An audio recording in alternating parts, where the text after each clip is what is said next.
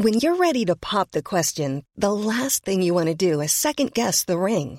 At Bluenile.com, you can design a one-of-a-kind ring with the ease and convenience of shopping online. Choose your diamond and setting. When you find the one, you'll get it delivered right to your door. Go to Bluenile.com and use promo code LISTEN to get $50 off your purchase of $500 or more. That's code LISTEN at Bluenile.com for $50 off your purchase. Bluenile.com code LISTEN. Cet épisode vous est présenté avec la somptueuse générosité de Xavier Guimanet, Taranis, Diapason, Alexandre Delt, Marshall Banana, Benoît Curdi, David Michael, Emma Béja, David Kodal et Maë. Bonjour à tous et bienvenue sur le Rendez-vous Tech, l'émission qui explore et qui vous résume de manière compréhensible toute l'actualité tech, internet et gadgets.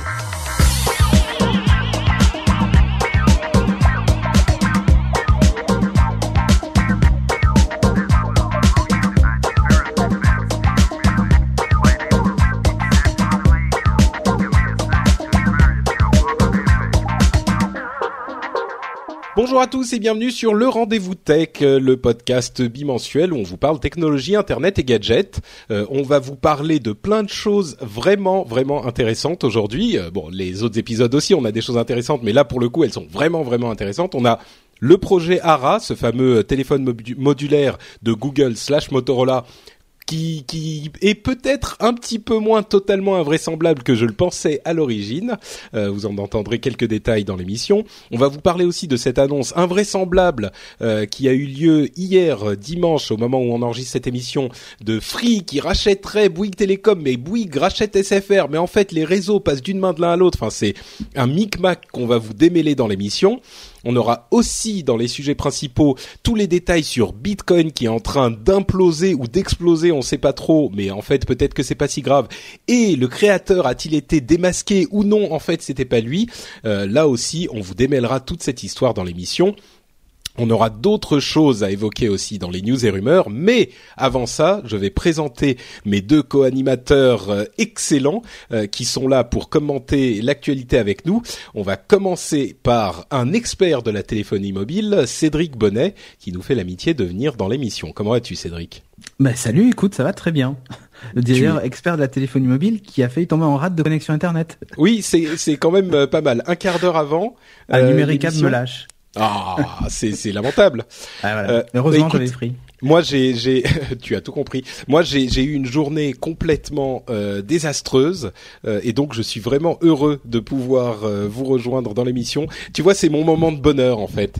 j'espère que quand, quand vous aussi, chers auditeurs, vous avez une une semaine difficile ou une journée un petit peu difficile où vous avez pas la forme, où vous dites bon là ça va pas super bien, c'est c'est au moins vous avez l'émission qui arrive et vous dites que vous allez passer un bon moment pendant au moins ces quelques temps. Et ben moi c'est c'est le cas et heureusement tu es là Cédric.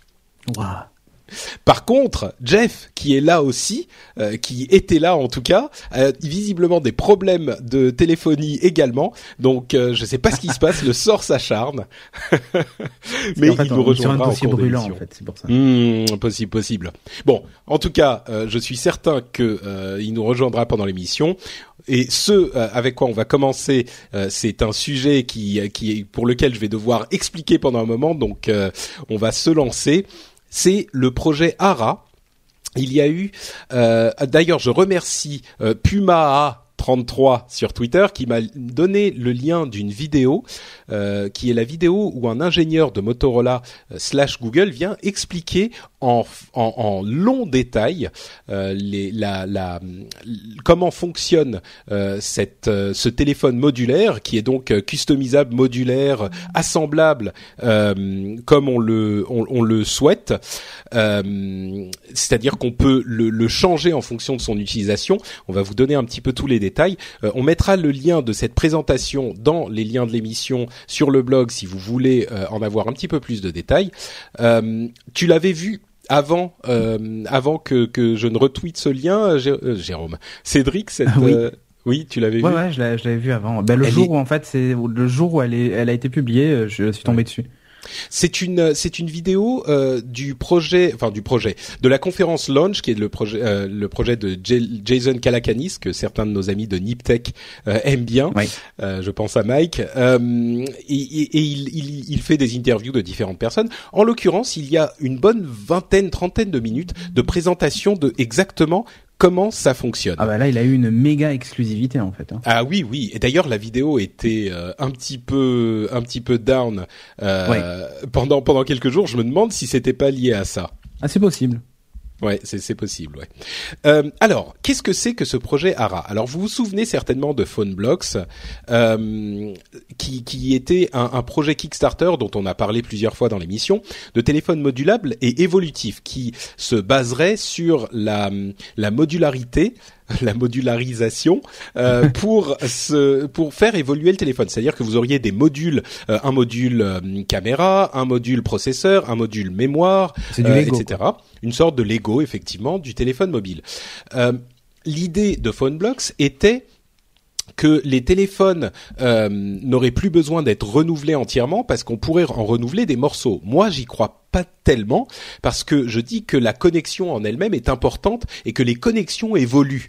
Donc, euh, si on a cette connectivité qui n'évolue pas parce que c'est le châssis, eh ben c'est compliqué de faire évoluer l'ensemble. Par exemple, si on arrive à des processeurs 64 bits, eh ben le reste doit évoluer aussi. Et, et, et dans le monde du PC, c'est souvent un petit peu le cas. La présentation qui nous qui nous a fait. Euh, Oh, bon, j'irai à la fin ma, ma, conclusion, mais en tout cas, la manière dont ça fonctionne, il y a pour le moment euh, trois types d'endosquelettes, qu'ils appellent des endosquelettes, qui sont euh, des châssis sur lesquels viennent se, viennent se loger des modules. Alors, il y a un mini, un type smartphone et un type phablette, et les modules font euh, de une fois une, donc des petits carrés, ou deux fois deux, c'est-à-dire des gros carrés, ou alors ils peuvent aussi faire un fois deux, c'est-à-dire des rectangles. Donc vous avez euh, quatre. Un peu comme des euh, tuiles Windows, quoi, tu vois. Un petit peu ça, oui. C'est trois tailles différentes. C'est trois tailles différentes, et vous avez dans le châssis euh, des, des différents emplacements dans lesquels vous pouvez mettre ces différents blocs. Ensuite, vous avez euh, les, les, modules qui peuvent servir à différentes choses. Comme je le disais, il peut y avoir des modules processeurs, modules identité d'ailleurs, qui était une idée plutôt marrante. C'est-à-dire que vous pouvez avoir euh, le, le, le module identité que vous passez d'un téléphone à l'autre. Euh, pour garder toutes vos données personnelles euh, et les utiliser dans un autre téléphone facilement. Euh, vous avez le quoi. Voilà, le paramétrage, mais même plus. Hein, ça peut être les comptes que vous utilisez, les données, bah, ça. etc. Quand je paramétrage, c'est au sens large, quoi. Voilà. Euh, etc etc et vous pouvez euh, en fonction de vos besoins euh, l'endosquelette le, le, le, châssis lui n'a qu'un tout petit peu tout petit peu de batterie et euh, il s'occupe de faire les connexions entre les différents modules évidemment. Euh, et vous pouvez donc l'assembler le customiser en fonction de vos usages. Par exemple vous vous dites euh, là je vais juste au bureau et puis je reviens donc je vais avoir la version mini. Je prends tous les modules et je les colle dans un petit châssis. Tous les modules dont j'ai besoin je les colle dans un petit châssis et je l'emmène euh, au bureau. Euh, si vous avez un, un autre euh, ah alors Jeff est revenu. Hop on le rajoute à la conversation. Euh, visiblement le, le sort s'est acharné puisque hum, il n'avait plus de batterie enfin de batterie plus de courant. Eh ouais c'est ça la Californie. De temps en temps on n'a plus de courant Voilà. Donc on disait, vous pouvez euh, assembler le, le, téléphone ARA en fonction de vos usages. Euh, si vous avez pas besoin de pas beaucoup de choses, vous allez juste au bureau, bah vous prenez quelques trucs. Si vous partez en voyage, vous allez prendre un, un, endosquelette, un châssis plus gros et vous allez mettre une plus grosse batterie et même des fonctionnalités comme l'appareil photo. Euh, dont vous n'avez pas forcément besoin dans la vie de tous les jours. Là, vous allez prendre un bel appareil photo, etc. Donc, vous pouvez vraiment le customiser. Et cet aspect customisation est beaucoup plus mis en avant que l'aspect euh, évolution. Hein, de, on se souvient que PhoneBlocks c'était l'idée de s'acheter un seul téléphone et puis c'était fini pour toujours. Là, c'est beaucoup plus l'aspect customisation qui me paraît beaucoup plus crédible. Un autre système hyper malin, c'est que le maintien des modules en place est vraiment hyper intelligent. C'est-à-dire que il se fait par des sortes d'aimants électro-permanents. C'est-à-dire que les aimants ont une force euh, en fonction du fait qu'ils sont activés ou pas. S'ils sont pas actifs, ils ont une force de 3 newtons qui est juste suffisante pour les garder sur le châssis. Par contre, une fois qu'ils sont actifs, c'est-à-dire qu'on on fait passer, un, petit peu de courant, voilà. On fait passer un peu de courant et ensuite ça ne consomme plus d'électricité, c'est juste qu'ils sont activés. Euh, et ben ils passent à 30 newtons, c'est-à-dire 10 fois plus. C'est euh, quelque chose qui est vraiment, euh, voilà, faut vraiment y aller fort. Donc ils tiennent vraiment sans consommer d'électricité. Euh, donc ça c'est un système super malin. Il se glisse et se s'enlève du châssis très très facilement.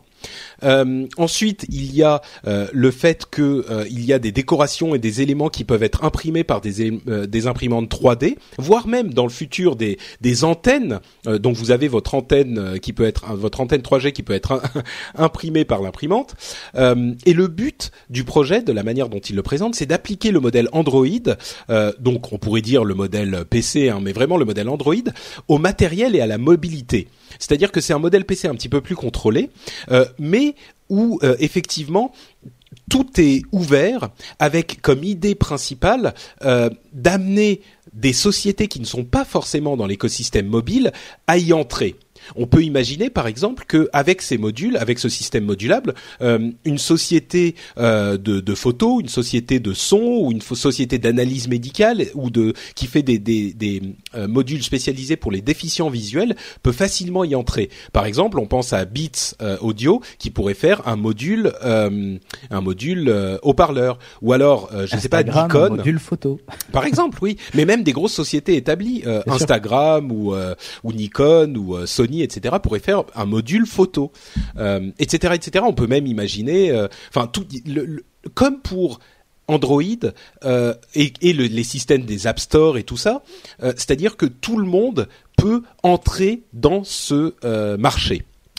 enfin, je, je conclus avec le, fait que le modèle de base coûte coûterait c'est le but, environ 50 dollars. C'est juste un écran et du Wi-Fi. Hein. Il y, a, y a quasiment rien d'autre, mais c'est vraiment la base, la base.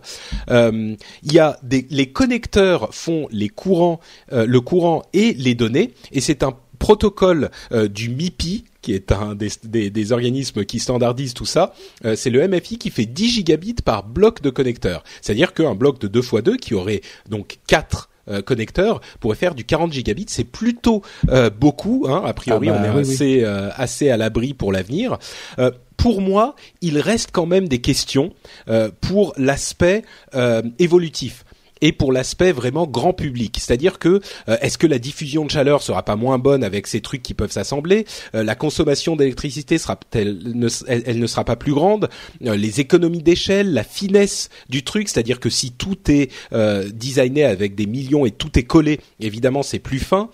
moi, je, je, prends par exemple le, le, le fait que les portables soient de plus en plus, les ordinateurs portables soient de plus en plus populaires parce que justement c'est simple, on a un truc et puis on n'a pas besoin de s'embêter, donc le grand public préfère ça enfin pourrait préférer ça. Par contre, là où je suis euh, tout à fait conquis, c'est avec cet aspect euh, euh, customisation. C'est-à-dire qu'on pourrait tout à fait imaginer une vraie utilité pour certaines personnes, pas pour le très très grand public sans doute, mais pour certaines personnes qui sont un petit peu plus averties peut-être, euh, au moins dans un premier temps, euh, l'idée d'avoir un, téléphone. Moi, je me dis par exemple, bah, quand je vais au boulot, j'ai un tout petit, et puis si, si je pars un peu plus loin au week-end, j'ai un plus grand, etc., etc. Et avec le, je déplace mon module identité. Euh, il, il m'a un petit peu convaincu.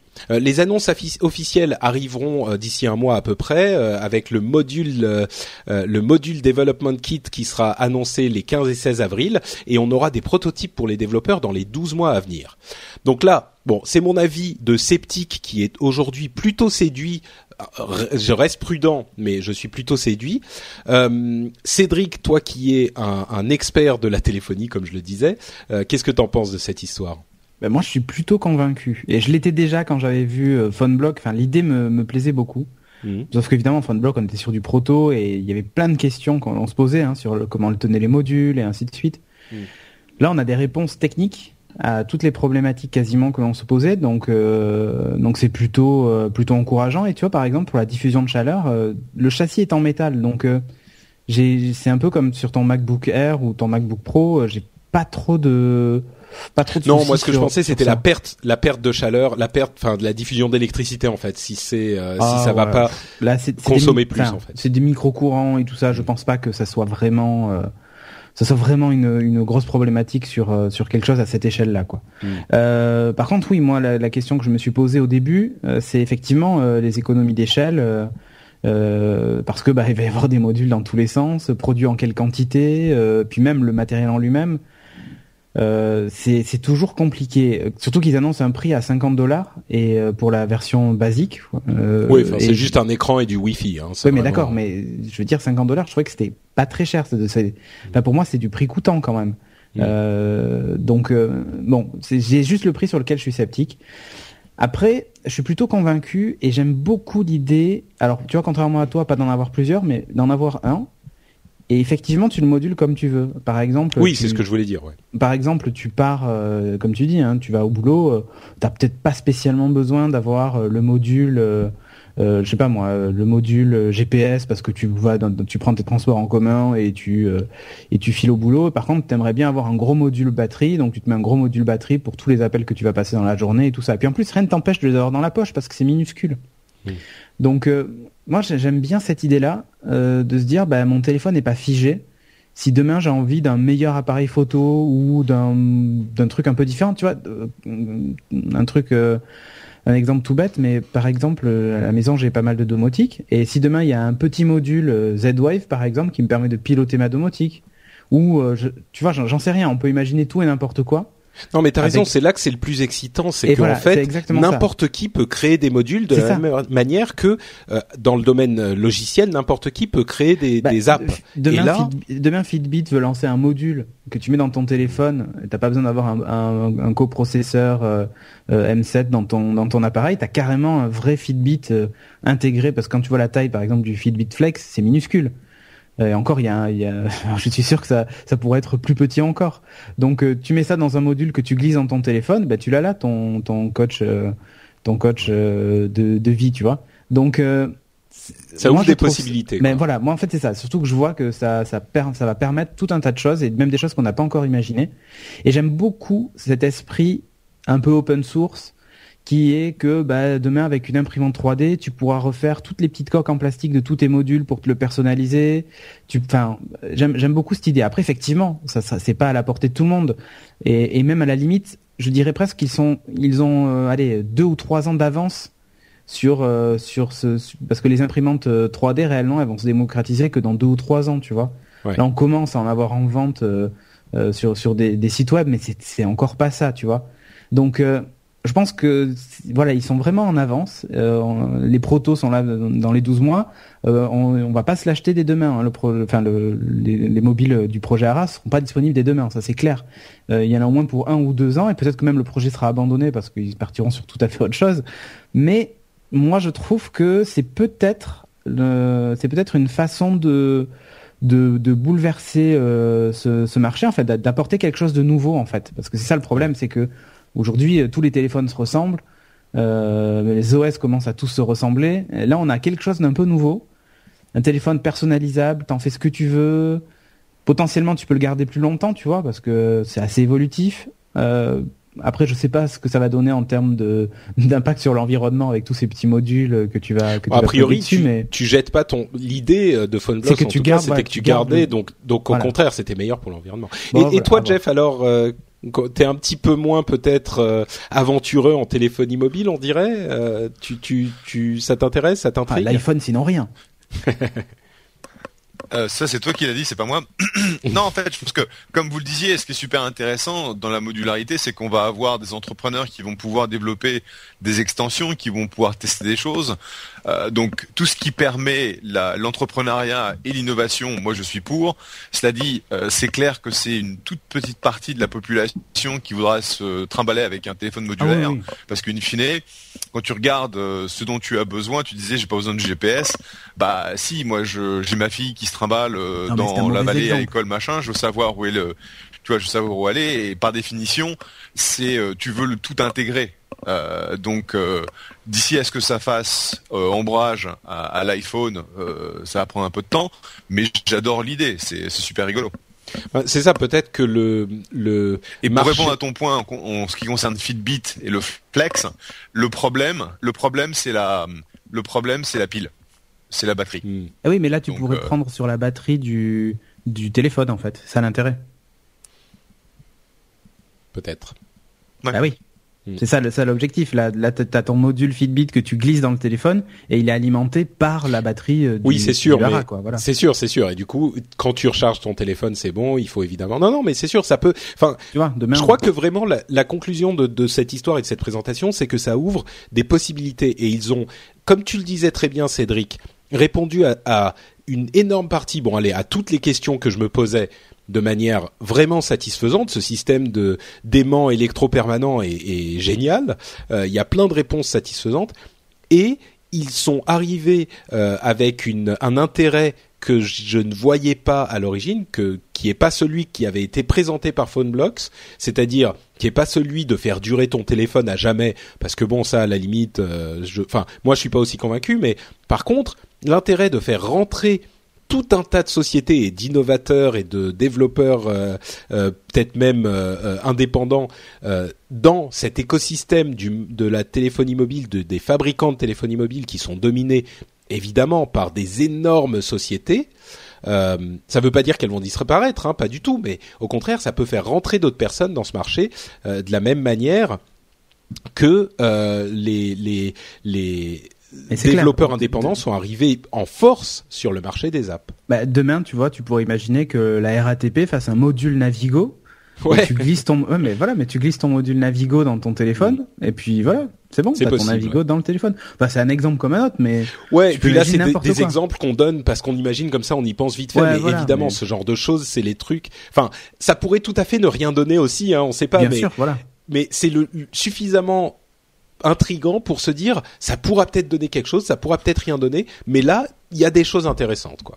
Non, puis il y aura des applications. Euh, à partir du moment où on aura la possibilité de faire ce genre de d'add-on, je pense qu'il y aura plein de, nouvelles applications auxquelles on n'a pas forcément idée aujourd'hui parce que par définition on n'a pas cette capacité. Donc l'exemple du Navigo, c'est un super exemple. Et je pense qu'on aura, on en aura d'autres. Euh, je crois pas forcément au Fitbit de la même façon que tu peux utiliser Moves aujourd'hui sur ton iPhone euh, si tu veux pas avoir de Fitbit, puisque en gros l'accéléromètre de ton téléphone te permet de pas capturer les étages, Tu comptes pas, tu vois. Ah bah, t'as pas tout, mais l'idée c'est que le, le problème c'est quoi? C'est combien de devices tu vas devoir recharger chaque jour. Et c'est ça le problème. C'est que tes Fitbit, tu les recharges une fois toutes les semaines, une fois tous les 15 jours. Et c'est ça, in fine, le, problème. C'est qui est-ce qui va inventer une batterie à haute capacité qu'on ne recharge qu'une fois par semaine? Et je pense que le mhm. jour où on a, ça, on aura vraiment d'autres d'autres possibilités. Mais je pense que je pense que là euh, le le le, la, la, manière dont le marché pourrait évoluer, c'est que d'un côté il y a les solutions tout intégrées euh, qui sont assez austères mais qui intègrent ce dont tout le monde a, enfin ce dont la, majeure partie des gens pourraient avoir besoin, mais une fois qu'il faut que ces besoins soient définis. Et donc ça a forcément un petit peu de retard. Euh, par exemple, la mode des, des et des, des euh, coachs a commencé il y a peut-être un ou deux ans. Et ben sur ce type d'appareil modulaire, ça pourrait être immédiatement intégré. Donc euh, il y aurait les trucs où il y aurait des, une sorte d'innovation bouillonnante euh, avec ce type de module. Et puis d'un autre côté, une fois que les technologies sont prouvées et, euh, et, intégrées et utilisées vraiment de manière satisfaisante, elles sont intégrées par tous les constructeurs, que ça soit Apple ou d'autres, mais dans des modèles un petit peu plus compacts et, et, intégrés. Quoi. Bon, bref. en tout cas, intrigant et intéressant. Et je pensais pas dire ça d'un d'un téléphone modulaire même si là c'est pas tout à fait la, même chose que ce dont on nous parlait avec PhoneBlocks à l'origine. C'est vrai. Euh, oui, tu, tu es d'accord, Cédric, merci. Donc cette histoire de Free, Bouygues, SFR, tout ça, euh, personne n'y comprend rien, mais on va essayer d'en démêler quand même un petit peu euh, les informations essentielles. Euh, on a appris ce dimanche 9 mars que Free allait racheter Bouygues. Mais en même temps, Bouygues veut racheter SFR et Numéricable aussi veut racheter SFR. Donc, qu'est-ce que c'est que tout ça? Je vous explique. Et Orange dans tout ça?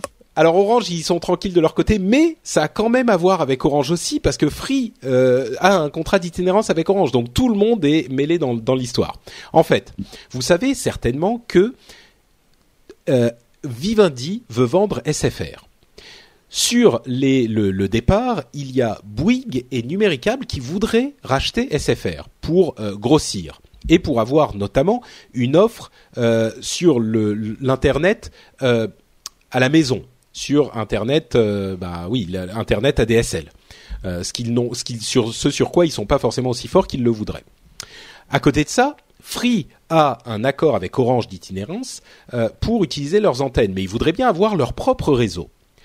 Ça, c'est des affaires qui tournent depuis quelques jours, quelques semaines, quelques mois. On a appris dimanche que Free était en train de négocier pour racheter le parc d'antennes et certaines fréquences de Bouygues Télécom. Et là, on se dit, mais attendez une seconde, euh, Bouygues vend ses antennes à Free, mais du coup, euh, ils se retrouvent avec euh, quoi Ils ont plus d'antennes? Eh ben non, parce que le deal ne se fait que si Bouygues réussit à racheter SFR. Du coup, Bouygues se retrouve avec toutes les antennes d'SFR et les abonnés de Bouygues et de SFR. Donc ils ont beaucoup plus d'abonnés et ils ont un réseau d'antennes qui est comparable au leur aujourd'hui puisque SFR et Bouygues c'est pas exactement la même chose mais ils ont à peu près le même type d'antenne. Donc leurs antennes à eux font doublon et ils se, disent bon bah si on n'en a pas besoin autant les revendre à Free. Donc Free les rachète, Free se retrouve avec un réseau d'antennes hyper bien installés, ils n'ont plus besoin d'Orange, ils n'ont plus besoin de l'itinérance, et du coup, on se retrouve avec une situation où tout le monde a ce qu'il veut, il y a une sorte de chaise musicale de différentes euh, parties du business euh, de la mobilité, et tout le monde se retrouve avec ce qu'il veut au final en s'échangeant des morceaux de leur euh, business. Ce qui cohérent finalement. Tout le monde y gagne, sauf Numéricable qui d'ailleurs a dégringolé en bourse euh, aujourd'hui.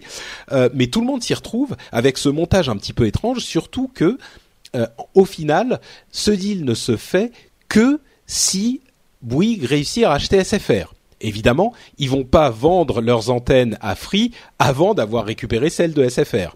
Mais si le deal se fait, Bouygues récupère 1,8 milliard d'euros en vendant son parc d'antennes à Free, ce qui leur permet de, euh, de, de, de, de, faire une offre plus solide pour le rachat de SFR. Bah, ils ont proposé 14,9 euh, milliards, 14,5 milliards. Ah ben voilà, c'est toi qui le. C'est moins, c'est moins qu'un WhatsApp, hein, mais bon. Mais oui, oh, ça c'est. Mais bon, donc voilà, c'est au final. Euh, J'espère que vous aurez un petit peu compris de quoi il s'agit. Enfin, c'était quand même euh, hyper surprenant, Cédric. Tu me disais que euh, tu commençais à entendre des rumeurs euh, il y a quelques temps, mais la semaine dernière, en fait, début de semaine dernière, déjà, ça commençait à bouger. Ouais. Puis ils ont annoncé, Bouygues a annoncé, je sais plus, c'était mardi ou mercredi, qu'ils voulaient racheter SFR. Et on sentait qu'il y avait une histoire avec Free qui se tramait parce que le discours était en train de changer vis-à-vis de Free. Hmm. Euh, puisque c'était le grand méchant et finalement aujourd'hui c'est bon c'est toujours un méchant mais c'est presque un allié tu vois. Ouais là c'est vraiment euh, pour les affaires euh, on commence à discuter ah ben, plus sérieusement que, quand on fait des, des petits coups de couteau dans les médias. C'est ça parce que chez Bouygues l'objectif hein, il l'avait dit hein, l'objectif pour nous c'est de faire dégringoler Free en bourse. Et quand ils avaient fait l'annonce de la DSL à 19,99 c'est un peu ce qui s'était passé. Free avait un peu diminué surtout que les actionnaires de, de chez Free sont enfin les actionnaires, c'est pas tellement les actionnaires, mais c'est plutôt les, les, les, marchés euh, chez Free sont, enfin le marché avait des exigences de Free qui étaient euh, qui n'étaient pas satisfaites en fait de ces derniers temps. Et donc du coup, et d'ailleurs Free a répondu à, à, Bouygues bien sûr en offrant une triple play à, à 19,98 Ouais, avec engagement 12 mois. Alors que chez Bouygues, c'était sans engagement. Faut choisir. Ouais. euh, l'offre est pas tout à fait comparable. Mais bon, c'est pas le c'est pas le débat de ce soir, mais bon, on voit bien qu'ils se tiraient dans les pattes et qu'aujourd'hui ça devient presque des alliés. Alors, ce que dit en gros Bouygues, c'est que euh, leur objectif c'est de garantir euh, l'emploi l'emploi et les investissements. Alors, Ouais. Faut savoir que va y bon, c'est évidemment il va y avoir des postes en doublon, donc il y aura beaucoup de licenciements. Mais ce que dit Bouygues, c'est qu'en gros ils vont faire tellement d'investissements parce que le groupe ainsi créé aura la possibilité, enfin, ça représente quand même 2 milliards d'investissements par an possibles euh, suite à cette fusion-là. Donc ça veut dire bah, euh, dans, dans la recherche, dans le développement et tout ça, donc c'est de la création d'emplois aussi, tu vois. Donc ce qu'il dit en gros, c'est on va peut-être perdre, je sais pas moi, euh, euh, 5 000, 6 000, 6 000 emplois, tu vois. Euh, mais on va en créer 5 000 ou 6 000 à forte valeur ajoutée. Euh, c'est en fait c'est un peu ça leur discours, tu vois. Et ils veulent investir massivement dans la fibre. En même temps, euh, alors, il était temps. Alors, il faut savoir que Bouygues, par exemple, en fibre, euh, a absolument rien du tout. Ils n'ont pas de réseau propre. Ils passent beaucoup par numéricable d'ailleurs. Voilà. Et du coup, c'est pas de la vraie fibre. Euh, alors que SFR en, a déjà. Et, par, et ce que dit Bouygues, c'est qu'ils, c'est qu'en gros, bah non, ils avaient prévu d'investir 200 millions d'euros. C'est des gros chiffres. Hein, quand même euh, dans la fibre et que bah, si le rachat se fait, ils pourront en investir 400 millions. Et ça, ça parle tout de suite à Fleur Pellerin et à tous les autres. Mmh. Qui d'ailleurs qui ont fait, de, de, la fibre et de la connexion très haut débit un peu leur cheval de bataille, quoi. Et d'ailleurs, tout à coup, maintenant, les, les quatre opérateurs, c'est nocif pour la. C'est pas une hein compétitivité saine. Et en fait, il vaut mieux bah, qu'on revienne à trois. Alors ça, ça pour moi, c'est en même temps, tant que dans les trois il y a Free, moi je suis plutôt rassuré. Ouais, mais, alors ça veut rien dire, tu vois, parce que ok, Free, enfin aujourd'hui Free te dit ouais, nous on est là pour péter les prix et on va les emmerder. Mais qui te dit que ça durera tout le temps Ah bah ça on sait pas. Parce hein, qu'aujourd'hui ils ont pas de réseau d'antenne à entretenir. Enfin, tu vois, ils ont 2 milliards qui payent par an, mais là ils vont commencer à avoir un réseau, à avoir des pannes réseau, à avoir un réseau à entretenir, donc des vrais investissements à faire je, on ne sait pas si ça, si ça durera, tu vois. Peut-être que sûr, bien sûr. là ils sont au prix plancher, ils iront pas plus bas. On n'en sait rien. Donc pour moi, non, mais c'est beaucoup mieux quand on, quand on était quatre. Oui, je suis d'accord. Franchement, vrai. dire que ça c'est Arnaud Montebourg qui ose dire que la concurrence euh, par la destruction euh, va cesser une fois qu'ils seront trois et que c'est beaucoup mieux une concurrence à trois qu'une concurrence à quatre. Enfin, il va falloir qu'il m'explique comment, quand on enlève un concurrent, euh, comment quand on enlève un acteur, comment euh, comment bah, disons que c'est la, course vers le bas, c'est la course vers le bas et qu'on y perd à d'autres endroits. Mais Jeff, par exemple, euh, j'imagine que même le fait d'avoir trois euh, choix, c'est quelque chose qui, qui vous ferait rêver, vous en Californie où vous avez souvent qu'un seul FAI ou un ou deux à la limite, non? En fonction de la technologie que tu utilises, tu as un peu plus de choix. Euh, surtout si tu es dans euh, bah, à San Francisco, tu peux avoir de la fibre, tu peux avoir du satellitaire, tu peux avoir du, euh, microwave, tu peux avoir différentes solutions. je pense que, comme tu le disais Patrick, tant que Free est dans l'eau, je pense que le, sait que le consommateur français s'y retrouvera puisque c'est la, philosophie de Xavier Niel depuis le début. Euh, je sais pas en fait quelle était la marge euh, qu'il se prenait euh, les gus de, de SFR sur euh, les 2 milliards qu'ils faisaient, pardon, de Orange, sur les 2 milliards qu'ils faisaient payer à, à, Free pour la location du réseau. je veux dire, c'est une boîte qui est quand même bien foutue, qui, qui gère des infrastructures depuis longtemps.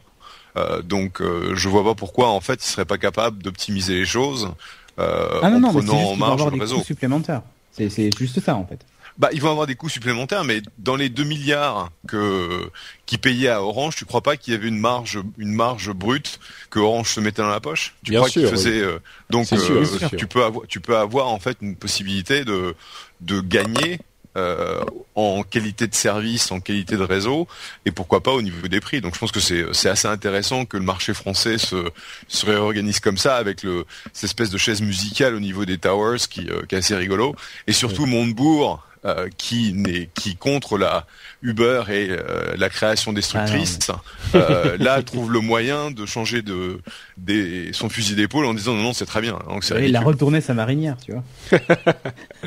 oui, donc effectivement on se retrouve dans, donc en, gros pour résumer.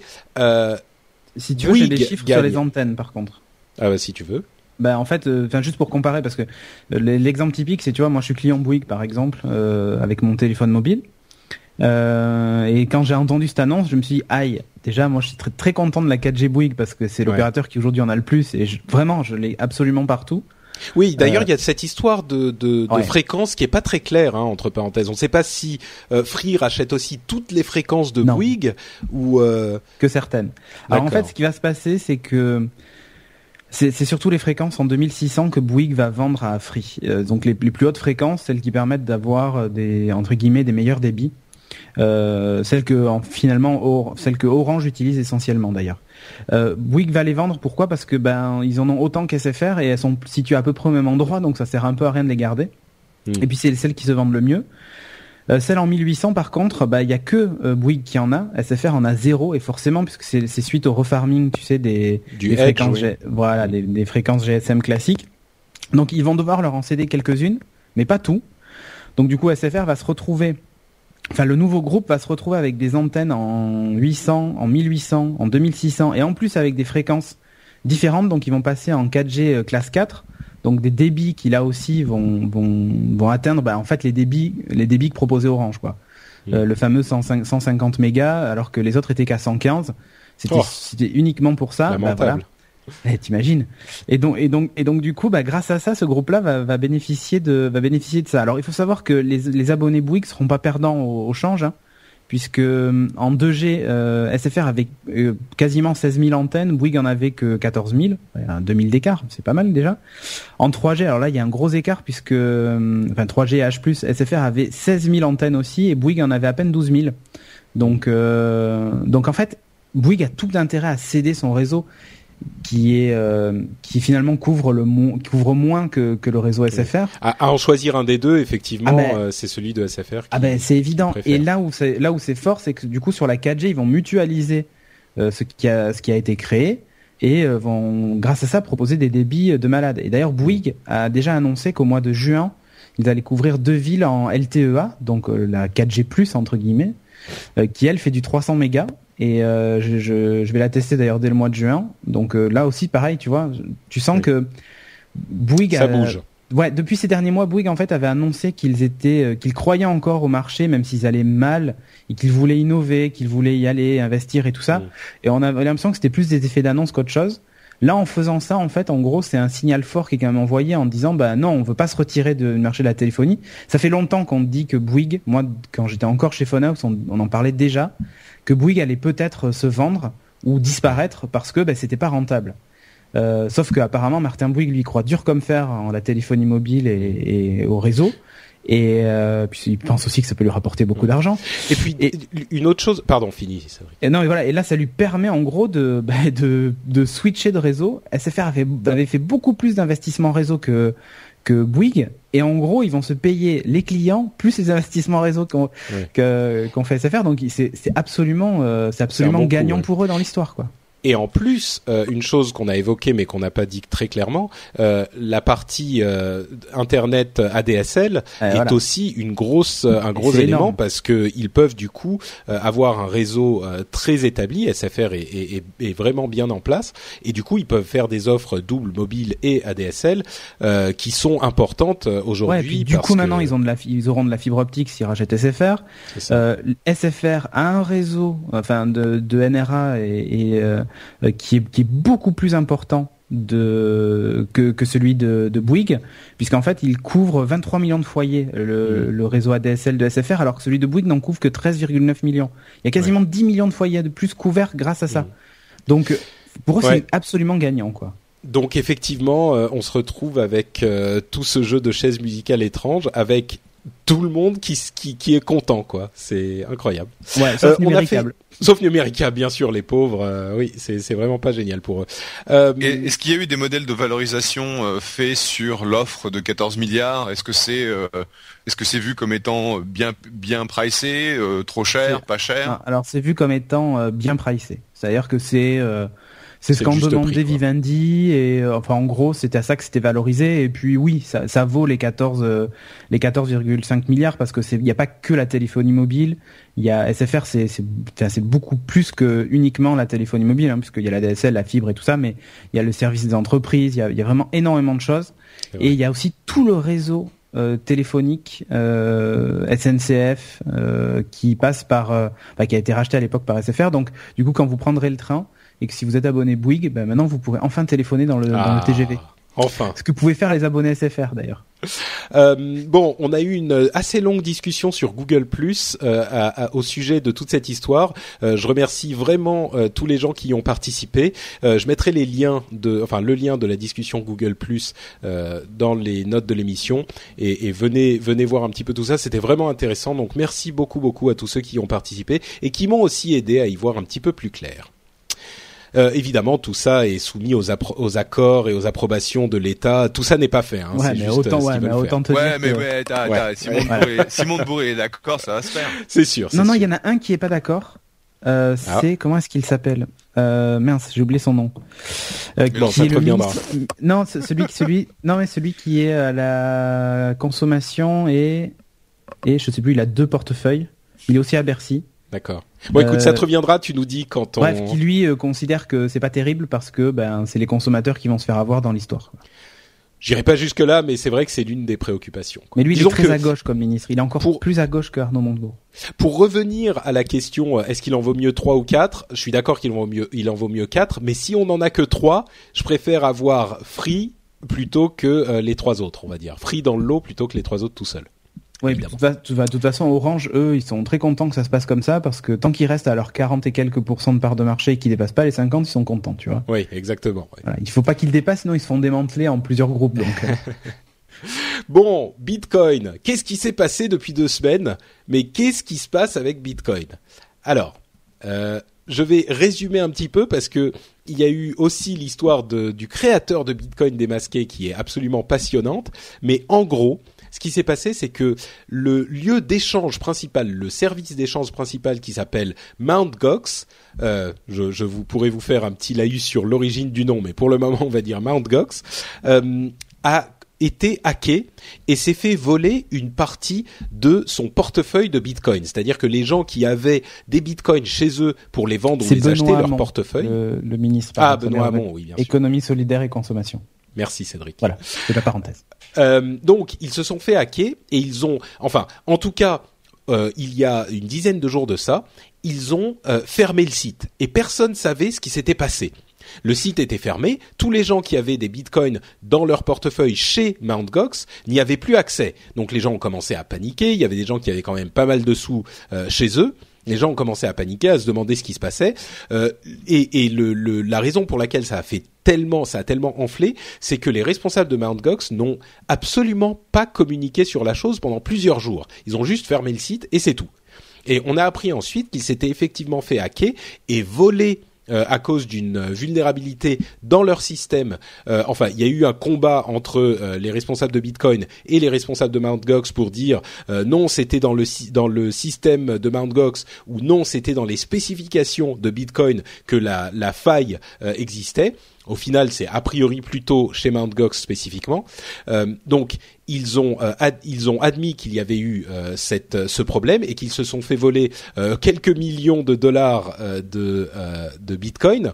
Et ils ont en quelques jours présenter leurs excuses publiques au Japon parce que c'est une société euh, japonaise, euh, Mt. Gox, euh, et ils ont fermé, enfin, file for bankruptcy, donc ils ont, ils se sont mis en banqueroute.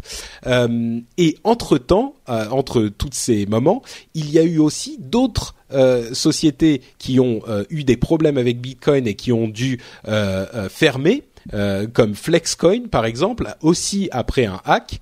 et évidemment, donc ça a généré tout un tas de spéculations et de jugements sur Bitcoin. Alors voilà, Bitcoin ça sert à rien, c'est de l'implosion, ça montre bien que c'était spéculatif, ça montre bien que ceci, cela. Le Japon a commencé à dire on va euh, réguler euh, Bitcoin et on va le taxer comme euh, l'or ou les gains de capitaux à 8%, ce qui veut dire que l'utilisation de Bitcoin serait complètement euh, euh, transformée, etc., etc. Il y a eu tout un tas de choses qui se sont passées qui font que il y a eu beaucoup de bruit autour de Bitcoin et des gens qui pensaient que Bitcoin soit c'était fini, soit euh, bah on sait pas trop ce qui se passe en fait. Il y a même des sénateurs américains qui ont dit il faut bannir Bitcoin et un sénateur américain. Alors, avant de vous repasser la parole, euh, non, vous savez quoi? Je vais vous demander ce que vous en pensez de tout ça. Est-ce que vous pensez du statut de Bitcoin avant de, de donner mon avis à moi pour changer? Euh, Commençons par Jeff, qui est euh, investi dans les questions financières de, des grands de ce monde. Alors, j'ai vendu 80% de mes Bitcoins. Ah, tu en avais? Bah oui, quand même. Ah, d'accord et c'était pas, enfin c'était pas des gros, des gros montants, mais euh, effectivement, je pense qu'on est dans une période un peu troublée. je ne commenterai pas sur le sujet, euh, moins que ça. Euh, donc, on, est dans une période un peu troublée de, Bitcoin et bon, objectivement, comme j'avais fait quand même pas mal de profits sur le euh, papier, euh, j'ai préféré en fait euh, vendre une partie de ma position de manière à voir un peu comment ça se goupille. Fondamentalement, je crois toujours dans la fiabilité à terme des cryptocurrencies. Est-ce que c'est Bitcoin ou c'est dérivé On verra, mais en tout cas, euh, c'est pas le genre de choses qui va disparaître. c'est clair depuis le début que euh, était le l'exchange le, plus faible euh, de tout ce qu'il y a aujourd'hui dans la dans dans l'économie Bitcoin puisque tout le monde sait que c'était enfin en tout cas les, les, gens qui travaillent sur Bitcoin savaient que c'était une une solution très très faible techniquement. Oui, techniquement mais c'était quand même le plus gros euh, au niveau volume hein, euh, Bah c'était le plus gros parce que c'était c'était aussi le plus c'était un des plus anciens, c'était euh, ça faisait très très longtemps qu'il qu'il existait. Euh, il avait été aussi utilisé euh, à l'époque par, Silk Road. Euh, donc il y a, y des raisons pour lesquelles des gens continuaient à trader sur Mt. Mais après avoir parlé avec le fondateur d'un autre exchange qui s'appelle Kraken, euh, donc euh, Jesse qui était euh, qui est un des, des, des, gus qui a travaillé sur le sur Bitcoin et son infrastructure technique depuis très longtemps m'a toujours dit que c'était franchement super fragile et que c'était même étonnant qu'il n'y ait pas eu des hacks d'envergure plus importants. Bon, il se trouve ah, qu'il c'est vrai que c'est vrai que on a on a entendu très vite après ça beaucoup de gens de voix se s'élever pour dire que l'infrastructure technique de Mt. Gox était vraiment vraiment pas solide du tout quoi. C'était c'était du code fait n'importe comment, des petits morceaux rajoutés à droite à gauche. Et, donc un des problèmes, tu disais qu'ils avaient, ils ont été hackés, c'est vrai, mais surtout euh, ils avaient des bugs dans leur euh, dans leur protocole. Et en fait euh, ce qui s'est passé c'est qu'il y a des hackers qui ont soumis des blockchains de façon répétitive. Et en fait Mangox s'est retrouvé à payer plusieurs fois pour le les même, mêmes transactions les mêmes transactions. Donc euh, clairement, Mangox devait disparaître parce que c'était le c'était le, le, maillon faible. Et puis bon bah malheureusement euh, ils ont perdu quelque chose comme 500 euh, millions de dollars pour des, des, vrais utilisateurs, des gens qui avaient des des, des bitcoins chez eux. Et donc il y a eu des il y a on, on, a vu en fait une une nana qui était CEO d'une autre boîte de bitcoin qui soi-disant s'est suicidée à Singapour, ce qui évidemment est extrêmement triste. Mmh. Il y a plein de gens qui ont perdu plein d'argent sur le papier, parce qu'on bon, on sait pas si ça faisait longtemps qu'ils avaient ces, ces bitcoins euh, ou s'ils venaient juste de les acheter, mais en tout cas, euh, c'était le maillon faible et le maillon faible devait, disparaître. Donc, euh, est-ce que ça veut dire que Bitcoin est fini? Non. Euh, je pense qu'il y a euh, plein de développements aujourd'hui euh, dans l'économie Bitcoin. Il y a une, il y a une conférence, je crois, dans 15 jours à San Francisco sur sur Bitcoin pendant pendant deux jours, et je vais en fait être le modérateur de l'activité, enfin de, du du panel des investisseurs, donc des gens qui ont investi beaucoup dans le Bitcoin, et on verra un peu ce qu'ils racontent. Pour le moment, nous, on est encore vierge, on a on a fait aucun investissement. Mais, mais pas, ça mais pas pour autant. Oui. je veux dire, ça a pas fait peur. Euh, c'est un bon baromètre. Ça a pas fait peur aux investisseurs. Ils sont pas en train de se dire, oula, Bitcoin ça pue. En fait, je retire mes billes, quoi. Bah écoute, c'est une des questions que je poserais parce que clairement les, euh, les différentes boîtes euh, qui ont reçu du financement, que ce soit Bitstamp, que ce soit Coinbase, qui est le, le, gros service américain, ils viennent juste de dire que ils avaient un million de comptes. Donc il y a un million de consommateurs américains qui ont ouvert un compte chez Coinbase de manière à acheter du Bitcoin. Bon, ah, c'est euh, énorme. C'est ça, ça, ça, veut dire que ça commence à compter, quoi. C'est pas un truc. Euh... C'est pas, c'est pas encore énorme. Euh, non, mais ce que je veux dire, c'est que c'est pas un truc de marge euh, qui est utilisé par trois hackers pour acheter de la drogue sur Silk Road. Tu vois, ça commence à devenir un petit peu plus grand public bah ça commence à être, si tu veux, ce qui se passe, c'est que tout le monde entend parler de Bitcoin, Bitcoin, Bitcoin, et c'est vrai que si tu prenais un shot à chaque fois que tu as entendu Bitcoin sur la semaine, la semaine passée, tu serais complètement mort, parce que ça n'a pas arrêté. Entre Mongox et, euh, et notre grand ami euh, Dorian Satoshi Nakamoto, dont on va parler dans, dans, dans, deux minutes. Mais je pense que donc le, le le spéculateur se dit ah bah de toute façon j'ai besoin de d'être euh, sur euh, sur du Bitcoin parce que c'est un peu comme tout c'est une commodité hein, et donc euh, comme il y a une très forte volatilité il y a possibilité de prendre une position sur le marché. Euh, le problème que tu as, c'est que jusqu'à ce que Kraken euh, se, se, se, déploie euh, de façon commerciale, jusqu'à ce que le Kraken se déploie, c'est ça pourrait faire génial, un titre C'est un super nom, c'est un super nom. ne serait-ce que pour le nom, bon, je sais pas la raison pour laquelle on a regardé à, potentiellement investir, on a passé, mais quand, quand tu dis release the Kraken, c'est quand même quelque chose. Oui, c'est ça, oui, exactement. et donc aujourd'hui I'm Sandra, and I'm just the professional your small business was looking for. But you didn't hire me because you didn't use LinkedIn jobs. LinkedIn has professionals you can't find anywhere else, including those who aren't actively looking for a new job but might be open to the perfect role, like me. In a given month, over 70% of LinkedIn users don't visit other leading job sites. So if you're not looking on LinkedIn, you'll miss out on great candidates like Sandra. Start hiring professionals like a professional. Post your free job on linkedin.com/people slash people today. Ready to pop the question? The jewelers at BlueNile.com have got sparkle down to a science with beautiful lab-grown diamonds worthy of your most brilliant moments. Their lab-grown diamonds are independently graded and guaranteed identical to natural diamonds, and they're ready to ship to your door. Go to BlueNile.com and use promo code LISTEN to get $50 off your purchase of $500 or more. That's code LISTEN at BlueNile.com for $50 off. BlueNile.com code LISTEN. Avec Coinbase, le problème c'est que tu peux pas trader, tu peux juste dire je veux acheter euh, du, co- du, euh, du Bitcoin et tu me le mets dans mon euh, euh, dans mon wallet, euh, donc dans mon portefeuille électronique, mais tu peux pas vraiment trader, tu peux pas dire je veux acheter du Bitcoin à tel prix, je veux vendre du Bitcoin à tel prix, et tu peux pas faire du un peu de de, de, de, De spéculation, quoi. de spéculation. Mm. Mais Cédric, oui, pardon. Pardon. Mais, mais ce qui est intéressant, c'est que tu as quand même beaucoup de gens qui se disent ah bah faut quand même que j'achète un peu de Bitcoin, il faut que je le comprenne. Et donc c'est ça, tu as la curiosité euh, du, du marché américain. Et effectivement, tu peux te dire un million de comptes. Bon, ils disent, ils disent pas combien de comptes euh, ont fait des transactions, d'accord? Ils ont simplement dit Ouais. on a un million de Qui comptes existe, quoi. Existe. Donc ça veut dire que tu as des gens qui entendent parler de Bitcoin et qui vont essayer. Et donc euh, bah ça veut dire que c'est pas encore un phénomène de masse, mais on a dépassé les early adopters, on est dans l'early majority. Ouais. D'accord. Euh, Cédric, toi, tu es inquiété euh, pour la communauté Bitcoin par toutes ces, catastrophes entre Mt. Gox et les autres des deux dernières semaines? Alors moi, personnellement, je m'inquiète, mais alors absolument pas, parce que ça me passe à des années-lumière au-dessus de la tête. Euh, non, non, en fait, euh, pour tout te dire, là, je, je- ça fait un petit moment que je que je regarde ça de loin et je me dis, il va vraiment falloir que je m'intéresse au Bitcoin et tout ça. Euh, en fait, pour moi, c'est, je sais, j'allais dire, c'est de la science-fiction, ouais, mais c'est presque ça, en fait.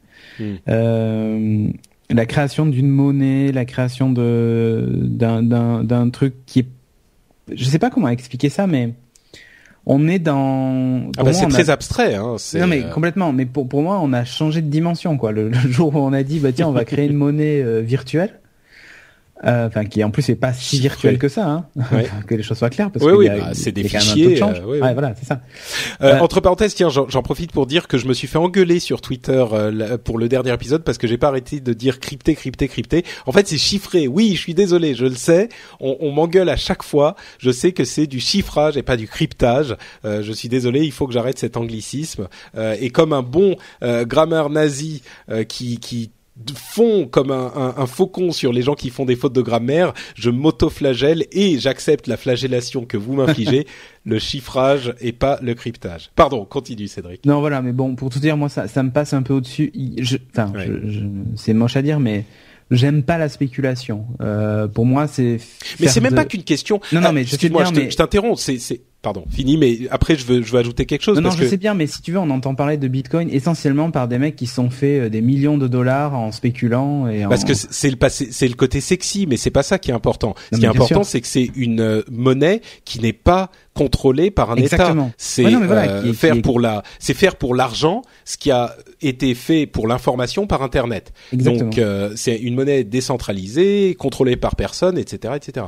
Mhm. Mais euh, bon, moi, moi, je dirais que effectivement, juste je, que dans, la, dans la série Almost Human, il paie en Bitcoin. Hein, tu vois, oui, tout à fait, mais c'est pas, enfin, c'est vraiment, euh, oh, on va appeler ça Bitcoin. Avec des clés USB. ouais. C'est ça, ouais, les clés. Bah, en même temps, euh, ça pourrait finir comme ça. Bah, bien sûr. Euh, mais moi, je m'aligne un petit peu sur la- l'analyse de Jeff, c'est-à-dire que c'est, c'est au contraire, c'est presque une une validation de Bitcoin, c'est-à-dire que euh, il y a des des, un début chaotique. Hein, euh, les, les monnaies, quand elles ont commencé, bah, la, la monnaie telle qu'on l'utilise aujourd'hui, elle a quelques milliers, voire dizaines de milliers d'années. Euh, quand on parle de, de s'échanger des petits morceaux de trucs, Euh, la monnaie euh, avec des, de la monnaie à la, à la confiance, c'est-à-dire des morceaux de papier qui représentent euh, de la valeur, bah, c'est un petit peu plus âgé que, que le Bitcoin aussi. Euh, là, le Bitcoin, c'est des débuts chaotiques, un petit peu de problèmes, mais par contre, ça veut pas dire du tout que ça va disparaître. Peut-être que ça va disparaître, mais c'est pas ces problèmes-là euh, qui, qui, le qui le montrent. Au contraire, je dirais que là, ce qui s'est passé, c'est euh, les premiers casses de Bitcoin. De la même manière qu'on peut euh, rentrer dans une banque et voler l'or qu'ils ont dans leur coffre il y a quelque temps, et eh ben là c'est exactement ce qu'ils ont fait. Et quand une banque euh, se fait dévaliser, on va pas dire ah mais regardez euh, l'argent c'est n'importe quoi, euh, ça va se casser la gueule. on dit juste que la banque, la banque, voilà, on dit juste que la banque s'est faite voler, qu'elle avait pas assez de sécurité. Et ben là c'est exactement la même chose. Donc je pense que je pense pas Sauf que qu'il n'y avait pas d'assurance. Sauf qu'il n'y avait pas d'assurance, bien sûr. Mais pour aller faire assurer tes bitcoins, bon courage. Enfin bref, donc il y a beaucoup de gens qui disaient bon ça y est Bitcoin, qu'est-ce qui se passe, c'est le bordel. En fait, je pense que c'est simplement le premier casse. C'est une épuration aussi des, des, des branquignoles, tu vois. Voilà. oui, exactement. Mt. Gox, c'était un peu les branquignoles. Ouais. Non, c'est ça. Et en fait, je pense que c'était vraiment nécessaire que Mt. Gox disparaisse. Bon, malheureusement, ça s'est fait dans des euh, dans des circonstances assez tragiques, puisqu'il y a des gens qui ont perdu euh, énormément d'argent et euh, éventuellement il y a des il y a eu des suicides qui sont sont suivis. Mais clairement. Euh, l'écosystème Bitcoin ne pouvait pas avoir un, un maillon faible aussi aussi clair que, que Mangox et malheureusement euh, c'était encore celui qui était le plus utilisé. Et je pense que je, je enfin je sais pas, c'est pas, j'ai pas de preuves, mais je pense pas que ce soit des gens super sophistiqués qui étaient encore en train de trader sur Mangox quoi. Hmm, peut-être. Euh, parce que euh, les gens qui savaient en fait étaient déjà partis ailleurs quoi. Étaient déjà partis ailleurs. Hmm. Alors par contre, le truc que tu dis qui est juste, c'est que c'est le premier, c'est le premier casse euh, dans cette dans cette banque virtuelle. Le problème, c'est que quand tu vas casser une banque, euh, typiquement, tu vas récupérer euh, les les usernames, les passwords, etc. Alors que là, tu récupères le cash, quoi, parce que le cash était, électronique. Et effectivement, il y a eu plusieurs, parce que c'est pas les seuls à s'être fait s'être fait hacker. Il y a eu plusieurs systèmes de, enfin, des, des, des, vols qui ont été faits de, de Bitcoin. Et c'est clairement un des un des gros problèmes avec cette monnaie électronique, c'est que euh, comme la plupart des sites euh, ne sont pas 100% euh, sécurisés et qu'il y a énormément d'argent en jeu, toutes les et je je sais pas parce que je suis pas investisseur, on avait regardé Coinbase il y a très très longtemps et on avait on avait passé parce que c'était c'était il y a deux ans justement où ils se lançaient et je pense qu'aujourd'hui les mecs de Coinbase passent jour et nuit à essayer de sécuriser les mmh. wallets parce que le jour où ils se font hacker et que quelques-uns de leurs utilisateurs perdent leur argent c'est fini pour eux quoi. Moi, je voulais, je voulais dire quand je dis le casse, c'est genre euh, Far West, euh, on sort les pistolets et puis c'est bang bang euh, pour voler les lingots d'or, tu vois. C'était ce genre bah, de casse. C'est ce qu'ils ont, fait simplement. Ils ont, ils ont, ils ont, ils sont passés par la petite porte électronique plutôt que la porte d'entrée, quoi. Ouais. Bon, deuxième partie de ce. C'est bon, Jeff, t'as encore cinq minutes? Ou tu dois y aller? Ok, bon, donc on va très vite. Euh, Satoshi Nakamoto, donc le mystérieux créateur de Bitcoin, c'est une figure un petit peu euh, euh, fantomatique, euh, étrange, indéfinie, euh, dont personne ne connaissait la véritable identité. On ne savait pas si c'était une personne ou un groupe de personnes même. Il avait disparu, il avait euh, arrêté son activité sur les forums de discussion et les forums de construction de la technologie Bitcoin il y a plusieurs années de ça. Eh bien, Newsweek pour son relancement en, jour, en, journal papier. Euh, c'est important de le savoir hein, parce que c'était un moment où ils avaient besoin de, frapper fort. Euh, ils ont euh, annoncé avoir découvert le, le nom et l'identité de ce fameux Satoshi Nakamoto. Euh, ils ont, il y a une, une jeune femme euh, qui s'appelait Léa. Euh, ah, je vais oublier son nom. Léa. Oh, c'est terrible. Euh, je vais bon bah écoutez, je me, je me souviendrai de son nom plus tard. Bref, la jour, une journaliste euh, euh vétérante euh, de, qui, qui, qui est vraiment une journaliste classique qui fait des enquêtes sérieuses, qui a publié ce papier, qui a écrit ce papier en, en, en disant qu'elle avait fait une enquête assez longue et qu'elle avait découvert un homme qui s'appelle Dorian Satoshi Nakamoto, qui s'appelait Satoshi, qui, qui a changé de nom il y a quelque temps pour se, se prénommer Dorian Euh, et elle a fait une enquête assez longue où elle avait parlé à des membres de sa famille, ses frères, euh, ses enfants, euh, et il avait, elle l'a retrouvé en fait en regardant les, papiers, les archives de la naturalisation qui sont publics, hein, qui sont publiquement accessibles. oui, c'est Léa McGrath Goodman, voilà. Euh, j'ai son nom, comme ça je lui fais justice. Léa McGrath Goodman. Donc elle a, elle l'a retrouvé. Euh, elle avait, euh, elle avait regardé beaucoup d'autres personnes, mais elle s'était arrêtée sur lui plus spécifiquement. Et je sais pas si vous avez lu le papier, mais les les témoignages de sa famille, de la famille donc de Dorian Satoshi Nakamoto, donc Dorian Sakamoto, pardon, je dis Sakamoto à chaque fois, c'est Nakamoto. Euh, était donc la famille ont, ont dressé un, portrait assez euh, étrange de, de, de ce monsieur Nakamoto. Euh, ils disent oui, c'est un type qui est profondément anti-gouvernement, euh, qui a travaillé euh, dans des domaines techniques, c'est un ingénieur informatique qui a travaillé pour le gouvernement par pour des, des, des choses classées secret défense, mais en fait c'est vraiment un sale con. Ils disent les choses comme ça. Hein. C'est vraiment un sale con. Il vous répondra jamais. Il n'admettra jamais avoir créé Bitcoin si c'est lui qui l'a fait. Enfin, il y a tout un tas de de, de faits et de d'interviews assez intéressantes qu'elle dont elle parle dans son papier. Et ensuite, elle, est même allée voir euh, Nakamoto. Elle est allée sonner à sa porte.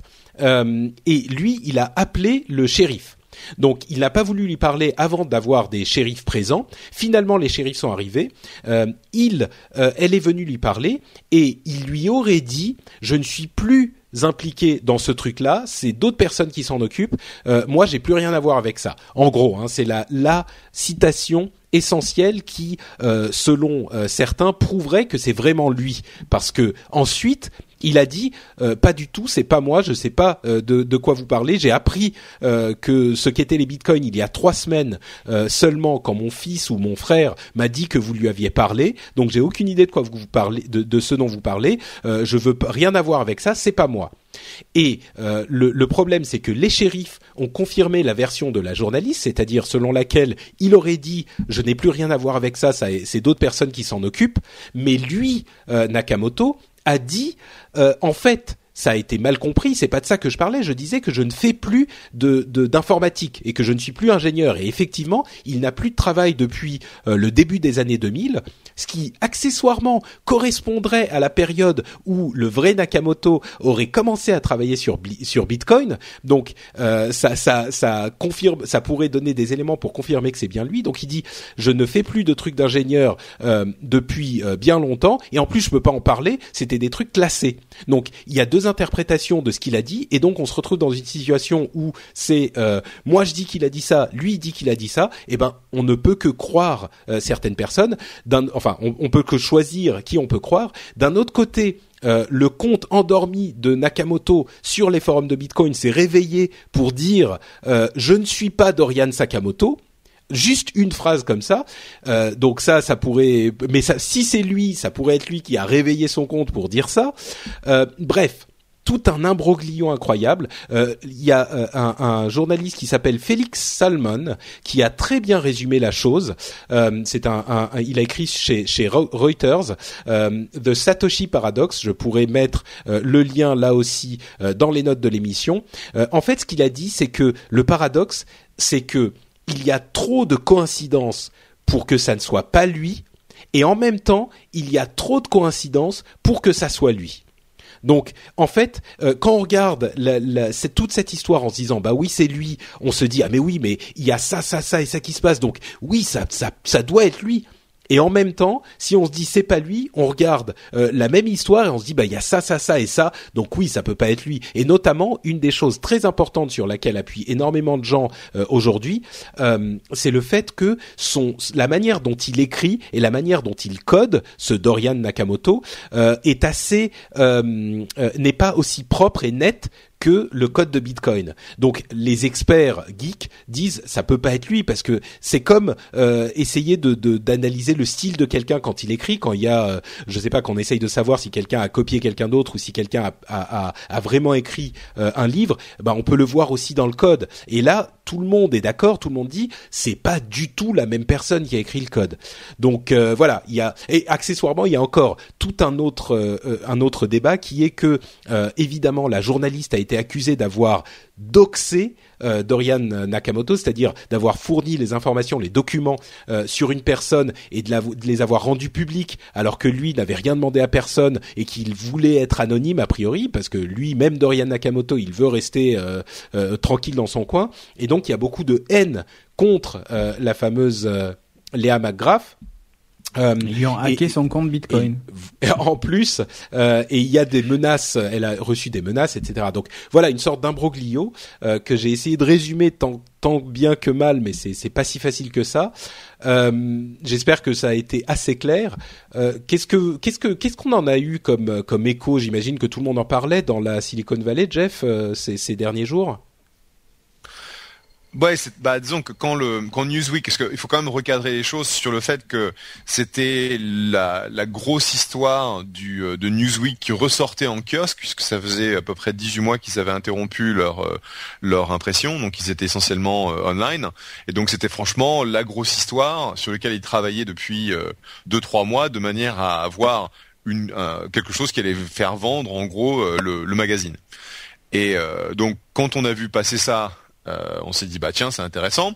Et puis on, en gros on lit euh, ah bah voilà donc Satoshi Nakamoto c'est quelqu'un qui s'appelle Satoshi Nakamoto. Déjà euh, ouais. Ah non il s'appelle Dorian Satoshi Nakamoto. Bon tu lis l'article. Et effectivement, la nana, qui est, quand même une journaliste réputée, elle a fait un certain travail euh, d'élimination. Bon, il y a eu beaucoup de discussions depuis, parce qu'il y a des gens qui, euh, l'ont accusé en fait d'avoir fabriqué cette histoire. Clairement, ce qui est pas compréhensible, c'est les positions de la famille, surtout son frangin, euh, Arthur. Et il y a il y a juste, il y a même pas une demi-heure, un article sur TechCrunch euh, qui dit que Arthur Sakamoto, Nakamoto, n'a pas, n'a pas vraiment voulu dire ce qu'il voulait dire et qu'il regrettait et que c'est pas vraiment ce qui, il savait pas si c'était son frère qui était le, moteur de Bitcoin, donc il est en train de rétro-pédaler. Hmm. Et puis il y a cette espèce de de statement que lui a fait qui était complètement bizarre, qui était en gros euh, je ne m'en occupe plus, il y a d'autres personnes qui sont en charge. Mais si tu prends ça dans son analyse à lui qui est je ne fais plus d'informatique, euh, je suis je suis en dehors de ça euh, puisque lui dit qu'il avait il avait jamais entendu parler de Bitcoin jusqu'il y a trois semaines. Effectivement, tu te tu t'aperçois qu'il y a des incompréhensions qui sont vraiment bizarres, mais de l'autre côté, euh, si c'est un mec qui est un peu en dehors euh, bah, du, phénomène Bitcoin, euh, puis bon, il, est plus, il est plus tout jeune, etc. Tu peux te dire que c'est pas, c'est pas complètement invraisemblable que ce soit juste une incompréhension qui a été montée en épingle. Et donc, ma position après avoir lu un peu à droite et à gauche le, en gros, la thèse et l'antithèse, je pense pas que ce soit lui. D'accord.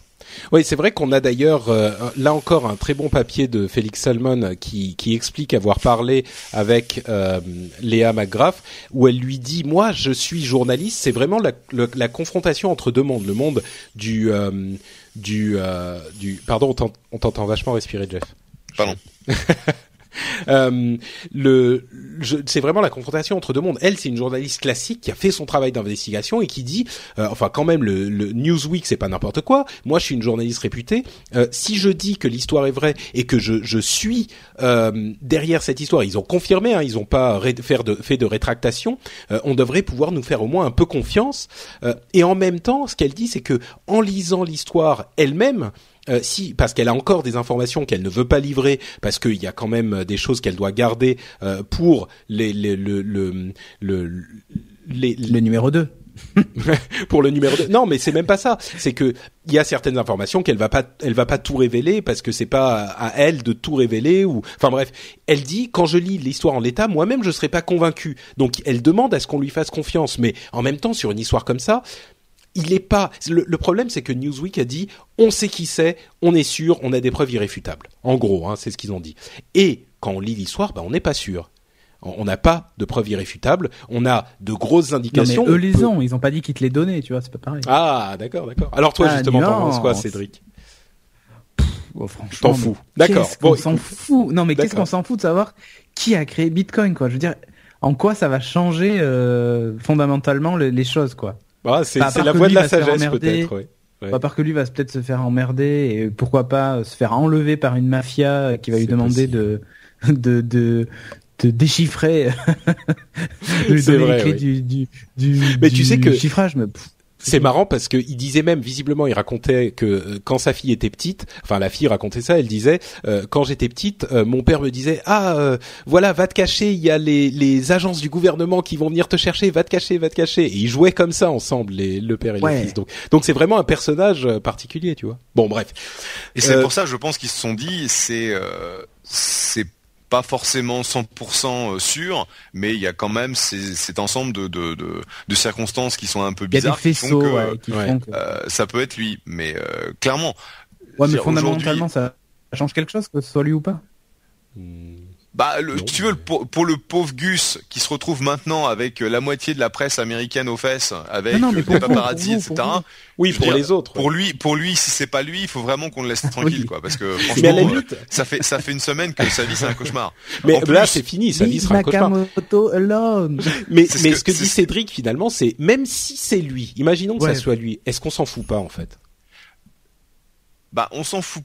Alors, il y a deux choses. Un, c'est pour le Gus qui est, euh, enfin déjà je pense à lui, c'est-à-dire qu'il a sur le papier entre, euh, je crois 500 millions de dollars ou euh, ou un ou un demi ou un milliard de dollars en bitcoin qui ont qui sont qui ont qui n'ont jamais été en circulation, qui sont des bitcoins originaux et à un moment ou à un autre t'as forcément euh, un mafieux quelconque qui va essayer de lui faire cracher. Donc euh, le Gus, il est quand même un peu en risque, faut pas l'oublier.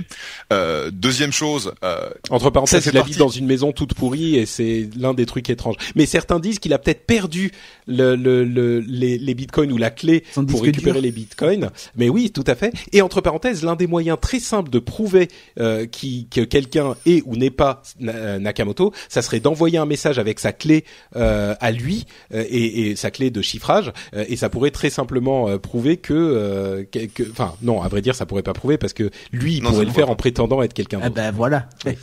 mais mais le truc c'est et pourquoi est-ce que on voudrait savoir qui est Satoshi Nakamoto? C'est parce que ça fait partie en fait de cette de ce, de ce côté fantomas de Bitcoin et si on savait en fait quel est le l'instigateur et qu'on puisse voir qui c'est, je pense que ça ça ça aiderait quelque part à crédibiliser cette euh, cette.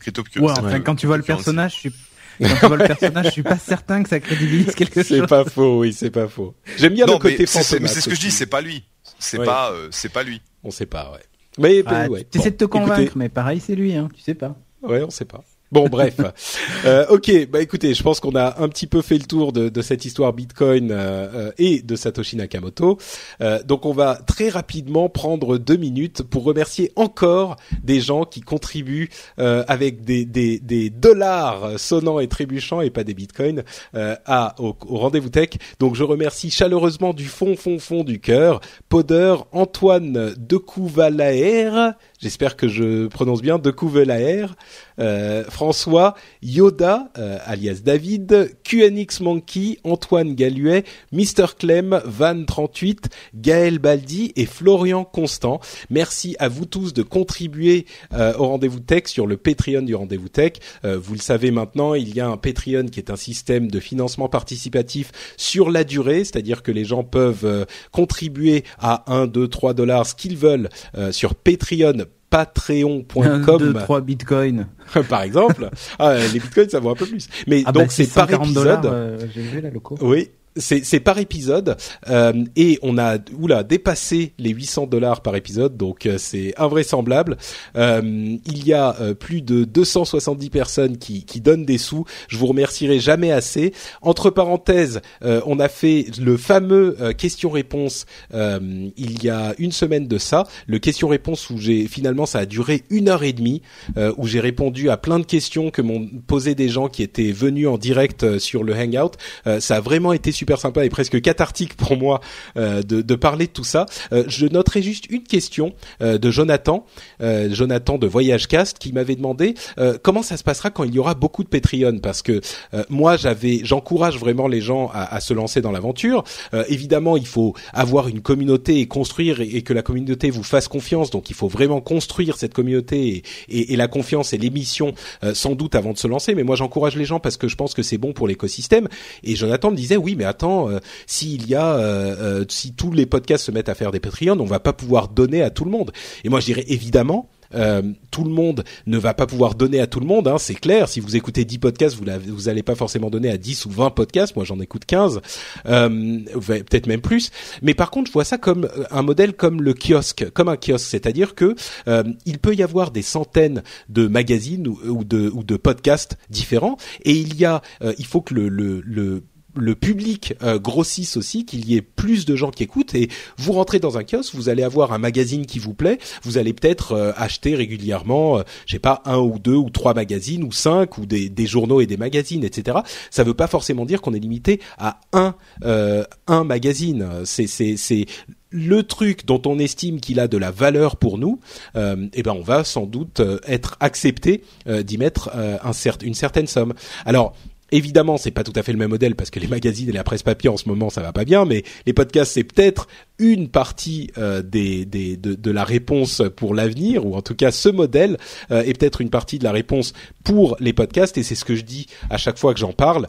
Euh, il y a, si vous estimez que l'émission vous apporte quelque chose, si on vous a amené euh, bah, le fait de passer un bon moment, comme j'en parlais au début de l'émission, si on vous a permis de comprendre euh, des sujets qui vous intéressent, euh, si on vous a permis de décortiquer des sujets dont il vous aurait fallu lire des dizaines d'articles pour les comprendre, eh ben considérez peut-être donner un, un, petit peu. Hein, il, il, suffit de pas grand chose. allez sur la page Patreon qui est liée dans les liens de l'émission, hein, c'est Patreon, p a t r e o n slash euh, rdvtech, euh, patreon.com slash rdvtech. Regardez la, vidéo, voyez ce que vous en pensez. Euh, l'émission reste gratuite, l'émission sera là de toute façon, mais si vous pensez que l'émission a une valeur pour vous, si vous pensez qu'elle vaut quelque chose, eh ben allez y jeter un coup d'œil. Peut-être que vous aurez envie de soutenir l'émission.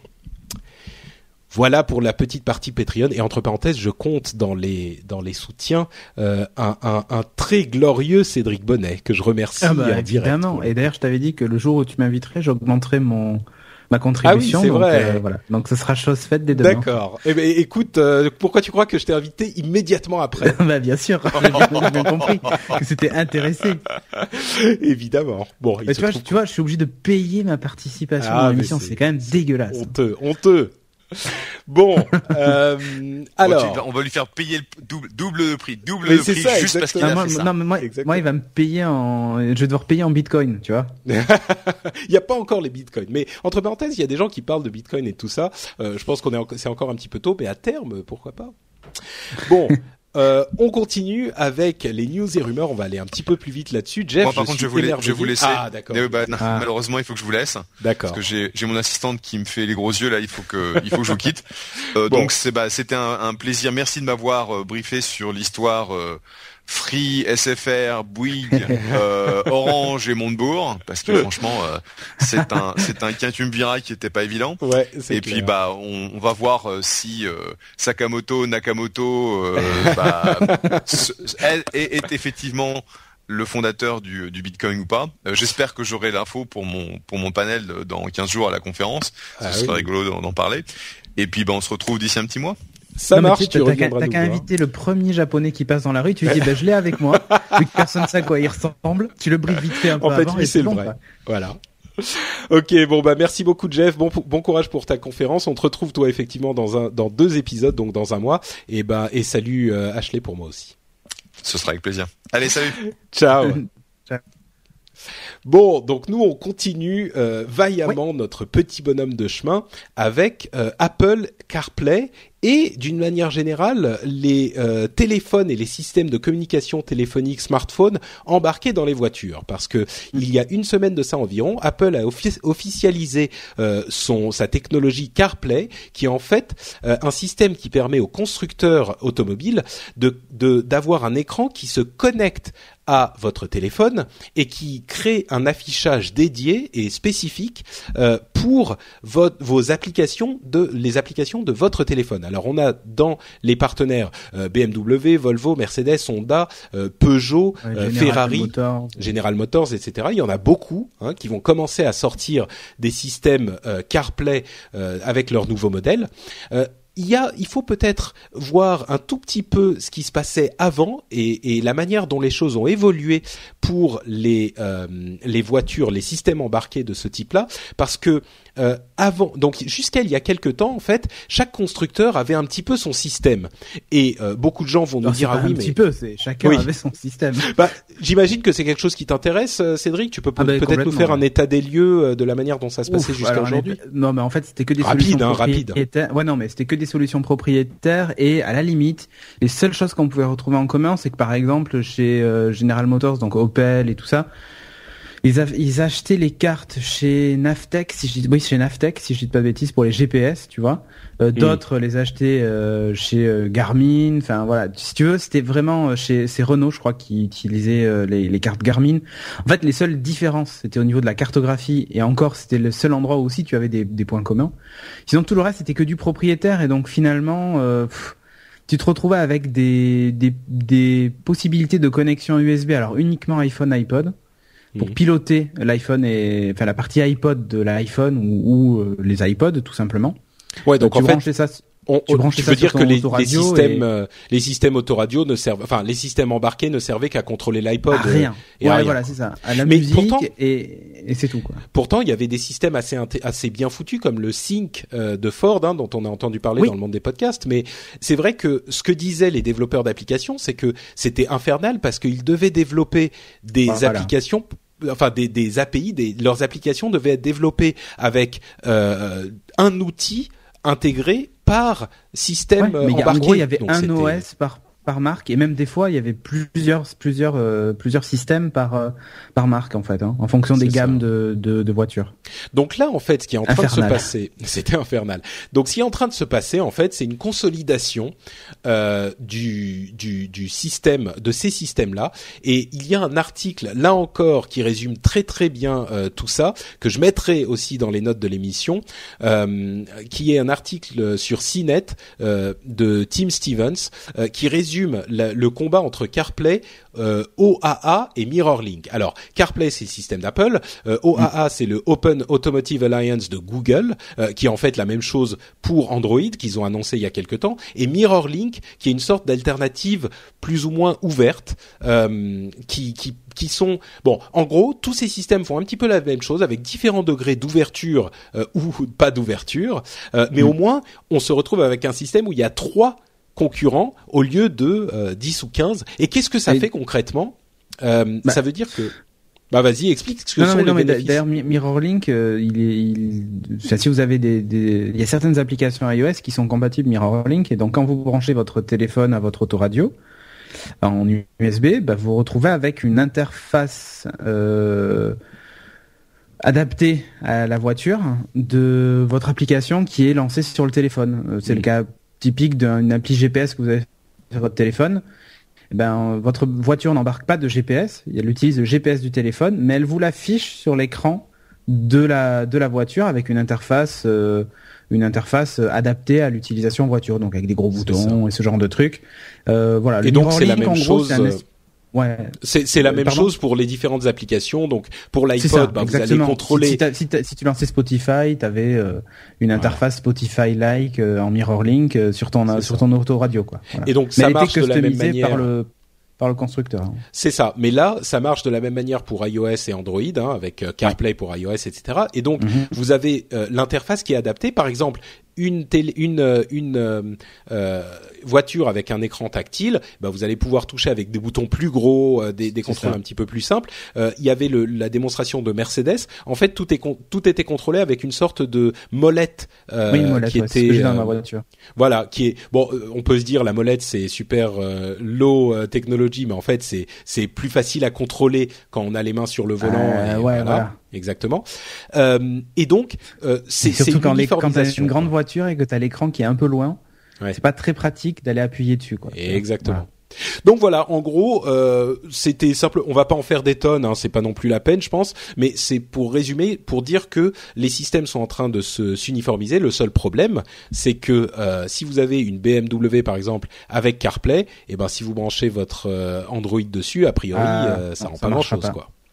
Non, Donc- il va même rien se passer du tout. quoi. Mais bon, c'est toujours mieux que d'avoir 10 systèmes différents, on va dire. Exactement. Une conclusion sur ce non, mais à défaut de rendre les voitures smart, on, on utilise les smartphones justement pour les rendre un peu intelligentes. C'est pourquoi pas en fait. Hein. Moi, je, je trouve que c'est plutôt. Bah, ils ont euh, essayé pendant pendant euh, des, des années là. Ils ont essayé de rendre les voitures smart, mais ça, ça ils ont pas réussi. C'est pas une, leur expertise quoi. C'est voilà exactement. C'est pas leur euh, c'est pas leur domaine d'expertise, mais le problème qu'il y a, c'est qu'avec tout ça, les, je le sais bien parce que je connais des gens chez les constructeurs automobiles, ils ont un peu peur d'une chose, c'est de devenir un peu comme les FAI euh, mm. et comme euh, comme ouais, comme les FAI, c'est-à-dire que finalement d'être plus que des fournisseurs de boîtes, donc la boîte avec quatre roues quoi, euh, alors que les FAI sont des fournisseurs de tuyaux, mais finalement dedans qui fait l'argent c'est Apple, Google, Amazon, c'est toujours pareil. Mm. Euh, et euh, le problème qu'il y a pour eux, c'est que bah, ils ont peur qu'un jour la voiture ne soit plus que qu'un accessoire de téléphone. Qu'un accessoire, voilà, c'est ça en fait. Je pense qu'on n'y est pas encore, hein, mais on n'y est pas encore, mais écoute, quand tu vois les, des petites voitures comme l'Opel Adam qui est dans les 10, 10 000 ou 11 000 euros avec CarPlay, bon, ça te fait un accessoire à 10 000 ou 12 000 euros, mais tu vois, ça, si tu veux, tu peux, tu peux te dire, tiens. Euh... Bon, disons que sur 10 000 ou 12 000 euros, il faut, on a encore un peu de, de quoi faire de la marge, et puis. Euh... Bien sûr. Ouais. Bon, à mon avis, mais, mais, je comprends, je comprends la, oui, je comprends effectivement. Ils ont un peu peur de ça que la, la, que la partie logicielle leur échappe. C'est vrai, c'est vrai. Et puis on n'a pas parlé de la question. ils vont pas se euh, différencier du coup en termes d'interface entre les constructeurs. Tu vois, c'est un peu comme les constructeurs de mm. Windows Phone. Euh, quand tu as un Nokia ou un HTC, tu as la même interface. Bah, si demain tu as une Opel ou une Peugeot, euh, bah, que tu as la même interface, Bon, disons qu'il y a quand le look de la euh, voiture, non mais à part le look de la voiture, comme le look du téléphone, finalement, tu vois, il n'y a pas de spécificité. Euh, bon, c'est vrai qu'il y a des, c'est vrai qu'il y a des différences entre les différentes voitures aujourd'hui, mais eh, même plus, plus trop parce que mais quand tu ça, vois que toutes les voitures sont moteurs, les mêmes châssis, euh, il y a que la coque, la, la, la, coque, tu vois, ouais. et que la carrosserie qui change. Mais en plus de ça, euh, pour les gens qui sont un petit peu âgés comme moi, on se souvient d'une époque où les voitures démarraient pas l'hiver. Euh, il y avait des eh voitures qui, tu vois. Aujourd'hui, d'ailleurs, c'est ce que dit Tim Lee dans, euh, pardon, Tim Stevens dans son article. il fut une époque où les voitures, il y en avait des vraiment pourries et des vraiment bien et des comme ci, des comme ça. Aujourd'hui, elles sont toutes plus ou moins bien en fait. Donc c'est vrai mhm. qu'il y a une certaine, bah c'est bien, hein, c'est mais bon. Euh, bon, continuons à parler un tout petit peu d'iPhone. Il semblerait que l'iPhone 5S continue à enregistrer les mouvements même quand il est éteint. Alors, Fantastique. Mais là, on se dit, mais rien à foutre, machin. Sauf que ça ah peut bah. être intéressant pour une, une montre. Euh, une montre connectée euh, développée par Apple ou quelqu'un d'autre, si le module, euh, le fameux module M7 euh, peut enregistrer les mouvements même quand il n'y a plus de batterie, ça veut dire que le fait de recharger un éventuel, euh, euh une éventuelle montre connectée euh, absolument n'est plus aussi importante. Ça veut dire qu'au moins, même s'il n'y a plus de batterie, eh ben on continue à garder les mouvements et l'aspect health, l'aspect santé, coach. Je crois pas que c'est s'il n'y a plus de batterie. Hein. Je crois que c'est si l'appareil est éteint, mais il lui reste quand même de la batterie. Ah, d'accord. Il me semble que le module est... quand même alimenté électriquement. Ah, même quand il est éteint, d'accord. Bon bah tu, ouais, tu, me tu me déçois là tout à coup. Ouais, ouais je suis désolé. bon, bah du coup on s'en fout effectivement. Euh, non, par contre, tu peux parler d'iOS 7.1 quand même, parce ah, que bah, c'est en relation avec la news précédente, puisque iOS 7.1 apporte CarPlay. Donc euh, effectivement, qui vient de qui vient de d'être rendu qui vient de sortir et surtout si vous avez un iPhone 4 euh, ou même un iPad mini euh, ou un iPad 2 en iOS 7 c'est euh, juste le jour et la nuit euh, c'est carrément plus fluide ça, ça fait revivre les iPhone 4 qui étaient vraiment à la peine depuis euh, depuis iOS 7. Donc il y a euh, vraiment beaucoup, beaucoup là, de gens qui s'en plaignaient hein, de iOS 7 sur iPhone 4. Ouais, et en plus ça corrige les problèmes de reboot intempestif de l'iPhone 5S, de l'iPad mini Retina et de l'iPad Air. Ah bah écoute, il y avait il y avait des reboots là depuis janvier, Apple promettait la mise à jour et ben c'est réglé avec euh, la 7.1. Donc le Black Screen of Death. Ah c'était redémarrage hein, carrément, c'était reboot. C'est ça. Ok, donc super, la 7.1, il faut mangez-en, c'est bon, mangez-en. Euh, Google euh, s'apprête à lancer le euh, SDK, le kit de développement pour ses objets porte, enfin les wearables, je sais même pas comment on peut, il n'y a pas de terme en français. Ouais, je hein. sais, ouais, le portable, le oui, qu'on peut porter sur soi, pour les objets connectés euh, qu'on porte sur soi, euh, et ça arrive d'ici deux semaines. Donc euh, ça arrive bientôt, bientôt. Donc c'est le SDK Android pour ces objets spécifiquement. C'est, ils ont bien précisé que c'était pas que pour les montres. la Fnac se lance dans le streaming musical. Pourquoi pas hein Non, t'as pas l'air. alors là, je, j'ai connu un des dirigeants de la Fnac donc je dirais pas de nom. Euh, enfin, quelqu'un qui a qui est resté à la Fnac pas longtemps, hein, mais qui est arrivé avec euh, un projet. C'était en 2000, c'est à 4 ou 5 ans. À l'époque, Spotify venait à peine de se lancer et tout ça. Et euh, pour en avoir discuté avec lui, je lui ai dit écoutez, si vous voulez sauver la Fnac, vous lancez une offre vous lancez une offre toute illimitée de musique à 9,90€ comme Spotify, hmm. vous lancez une offre toute illimitée de films à 9,90€ et vous lancez une offre toute illimitée de livres ou de bandes dessinées à 9,90€. Et là, la Fnac est sauvée. Ouais. Je dis voilà, si vous voulez sauver financièrement, hein, je parle pas des boutiques, hein, mais au moins financièrement la Fnac, vous faites ça et là vous la sauvez. Ben en fait, il s'est battu pendant un an pour le faire et ça n'a pas fonctionné. Je vois que quatre ans plus tard, il se décide finalement à le faire pour la musique, mais en fait c'est trop tard, hein, le, le, train est déjà passé. Ouais. Même s'ils ont une offre euh, à, à 2 euros par mois pour 200 titres. C'est ridicule. Bon, ok, d'accord. Stop.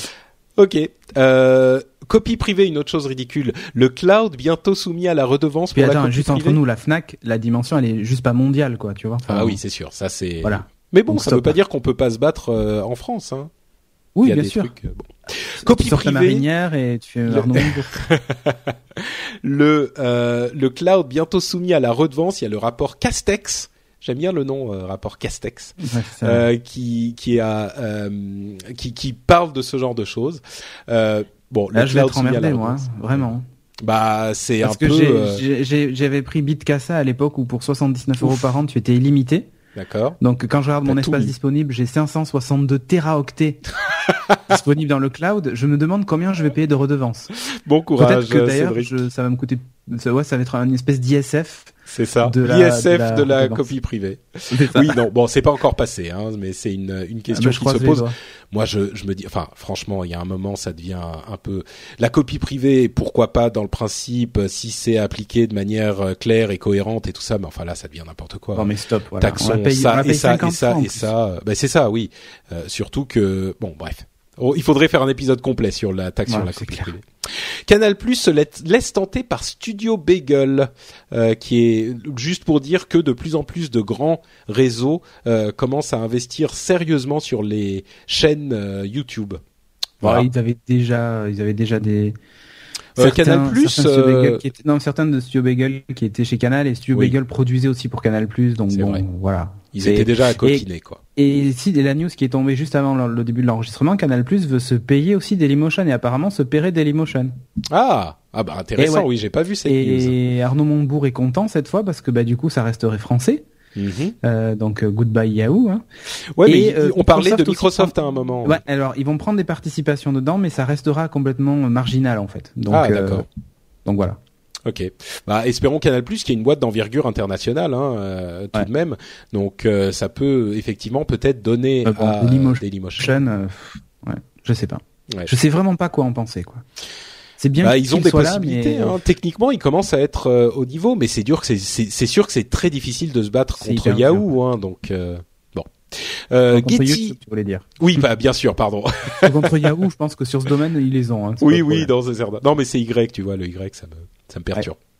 Getty Images autorise l'utilisation de ces photos gratuitement. Euh, bien sûr, vous connaissez Getty Images, qui est le, euh, le, le, le- la collection euh, de photos la plus grosse du monde et qui les vend en licence, bien sûr. Euh, vous payez euh, si vous voulez euh, euh, utiliser sur euh, euh, sur votre blog une photo à but non commercial, et ben vous payez une petite somme, vous pouvez utiliser telle photo. Et ben là, euh, avec un, embed d'image, donc vous avez quand même le lien Getty Images au-dessous. Si les gens cliquent dessus, et ben ça vous amène sur le euh, sur le site Getty Images de la photo, et puis vous avez euh, les, différents tarifs de telle ou telle photo, mais là vous pouvez l'utiliser gratuitement grâce à ce système. Le seul problème c'est que c'est avec ce système d'embed, donc on peut pas l'utiliser par exemple euh, pour euh, illustrer un Dans podcast ou application. dans une application ou ce genre de choses. Mais c'est déjà pas mal. C'est déjà pas mal. Ouais, je trouve que ça va dans le bon sens. Ouais. Euh, c'est, enfin, ouais, le problème c'est que ça, je vois pas comment ça pourrait aller plus loin parce que il faut Mm. bien qu'ils vivent, quoi, ces gens-là. C'est sûr. Le CNRS lance un média en ligne. Si la euh, science vous intéresse, euh, vous pouvez aller sur le site du CNRS. Il y a le CNRS le journal sur lejournal.cnrs.fr euh, qui est un journal de vulgarisation scientifique. Bon, ça reste le CNRS, hein, donc c'est pas non plus c'est pas non plus je fais de la science sur TF1. mais voilà, donc c'est un, une initiative. Pas Jamie et Fred. Hein. oh, ben ils étaient quand même pas mal. Non, mais bien sûr. Mais ce que je veux dire, c'est que c'est un, un peu plus, un peu moins fun, quoi. C'est ça. voilà. Donc euh, bon, quelques autres, euh, quelques autres informations euh, qui t'ont marqué à, à, noter. Le, le selfie de de Hélène aux Oscars qui qui a été payé par Samsung, qui est un énorme ouais, bon, de la pub. Ouais, de la. Bah oui, oui, mais c'était le plus. Bah, c'est quand même un phénomène. Il a été retweeté, je sais plus combien de milliards, de millions, de milliards de fois. non, moi c'est juste Uber en fait. Ça, ça m'intéresse vachement. Ouais. Euh, J'aime beaucoup, euh, tu sais, le Uber Pop qu'ils ont lancé. oui, pour que les, les, gens normaux peuvent devenir voilà, euh, chauffeurs Uber. C'est ça. Et euh, je trouve ça pas mal. En temps de crise, euh, je trouve ça intelligent en fait. Voilà. Et tu vois, moi je fais beaucoup de covoiturage avec Blablacar. Mm euh, donc euh, site de covoiturage hein, en ligne. moi, ça me paye mes trajets d'autoroute, ça permet de discuter avec des gens, de rencontrer des gens et tout ça, et tu rends service en même temps, tu vois. Enfin, je, je dois dire que je trouve que c'est une bonne idée. Et là, en plus, ça se limite pas uniquement à des, à des longs trajets, tu vois. Typiquement, Blablacar, c'est du covoiturage sur le, plutôt sur le long terme. plutôt sur les longues distances, pardon. Euh, là, on est plus sur euh, sur c'est presque j'allais dire de l'autopartage mais ouais c'est presque ça quoi. Enfin tu vois. Bah ça je pense que ça pose pas le même problème que Uber parce que le problème de Uber c'est la concurrence avec les taxis. C'est euh, ça. là c'est vraiment du covoiturage euh, simple donc c'est vrai que c'est voilà mais j'aime beaucoup Uber Pop le principe de Uber Pop donc, euh, donc voilà. D'accord. Eh ben écoute, c'est sur ces quelques mots qu'on va conclure conclure l'émission. Avant de nous dire au revoir, je vais tout de même évidemment te proposer, cher Cédric, de nous dire où on peut te retrouver sur Internet. Ah ben non, moi je suis comme euh, Nakamoto. Hein. j'ai arrêté. Hein. Moi j'ai arrêté. C'est plus moi, hein. c'est un autre. Hein. Euh, ah, vous confondez. Moi je m'appelle Dorian Bonnet. Hein. Ça n'a rien à voir. Hein. sur Twitter, Cédric Bonnet. Sinon euh, sur geeking.fr pour pour toujours geeking en fait. Voilà. Ah, tu continues encore geeking? Mais grave. tu sais que qui est sorti dimanche dernier. Tu sais que j'ai regardé j'ai regardé euh, sur euh, sur le YouTube justement. Euh, j'ai ah. regardé l'épisode spécial, mais sauf que c'était l'enregistrement. Ah tu, as, tu as, mis du temps à sortir le l'épisode monté. Euh, c'était vraiment du n'importe quoi cet ah, épisode. c'était très très drôle. L'épisode l'épisode monté va sortir alors pas ce dimanche, dans trois semaines en fait. Il sort l'épisode monté. D'accord je, je me pisse dessus de rire à chaque fois que je monte une séquence tellement c'est n'importe quoi. Oui oui non c'était très. Bon on vous laisse la surprise hein. Vous pourrez aller découvrir ça. C'était très drôle. Et pour ma part, euh, eh ben évidemment vous pouvez nous retrouver sur le rendez-vous tech si vous voulez aller mettre des commentaires sur l'émission, vous dire euh, enfin nous dire ce qui vous a plu ou pas plu, euh, et puis nous laisser des commentaires sur euh, les les bah sur un petit peu tout ce que vous voulez. Hein, évidemment c'est toujours possible. Vous pouvez aussi découvrir d'autres émissions comme par exemple Upload ou French Spin.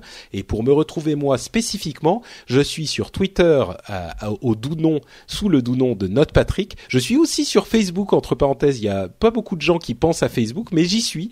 Euh, toujours facebook.com slash ah, Patrick. Oui, oui, Note Patrick. C'est toi qui es sur Google Plus aussi Et sur Google Plus aussi. mais tu sais que Google Plus est hyper actif. Hein. J'ai énormément je sais, je sais. À chaque fois que je poste un truc, j'ai 50 réponses. C'est incroyable. Hein. Donc voilà, Facebook aussi, euh, Google Plus aussi évidemment. Euh, et euh, comme on le disait en, en coupure d'émission au milieu, si vous pensez que l'émission vaut quelque chose, non non non, c'est pas comme ça qu'il faut que tu marketes le ah. truc. C'est dire si vous n'êtes pas d'accord avec ce qu'on a dit, avant de poster un commentaire, il faut obligatoirement souscrire au Patreon à au moins un dollar pour ah, poster des avis négatifs. C'est comme, ça, que, ça, marche. Ah ok d'accord. Bon bah patreon.com. Si vous êtes d'accord, c'est au moins 3 dollars pour dire oh, vous êtes Ah ouais, ouh là là, d'accord. ah mais j'ai pas les bonnes techniques en fait. Bon, euh, si si vous pensez que l'émission vaut quelque chose, eh ben allez y jeter un coup d'œil. Euh, ça fait pas de mal et ça mange pas de pain et nous ça nous fait plaisir. On vous donne dans tous les cas quoi qu'il arrive, Patreon pas Patreon, Bitcoin pas Bitcoin, Nakamoto pas Nakamoto, on vous donne rendez-vous dans 15 jours pour un nouvel épisode du rendez-vous tech et d'ici là, on vous fait tout plein d'énormes bises et on espère que vous avez passé un très bon moment plein de sourires avec nous. Ciao à tous, à très vite. Ciao.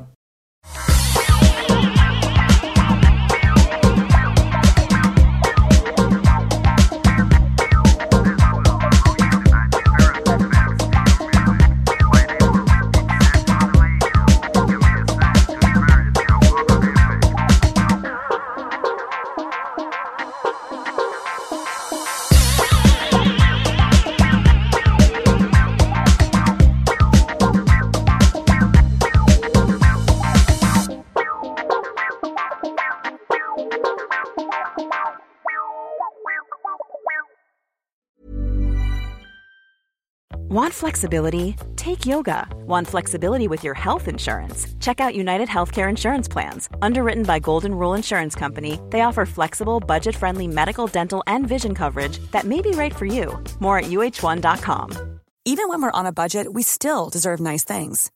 Quince is a place to scoop up stunning high end goods for 50 to 80% less than similar brands.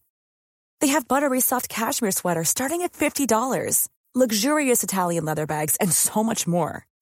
Plus, Quince only works with factories that use safe, ethical, and responsible manufacturing. Get the high-end goods you'll love without the high price tag with Quince. Go to quince.com/style for free shipping and 365-day returns.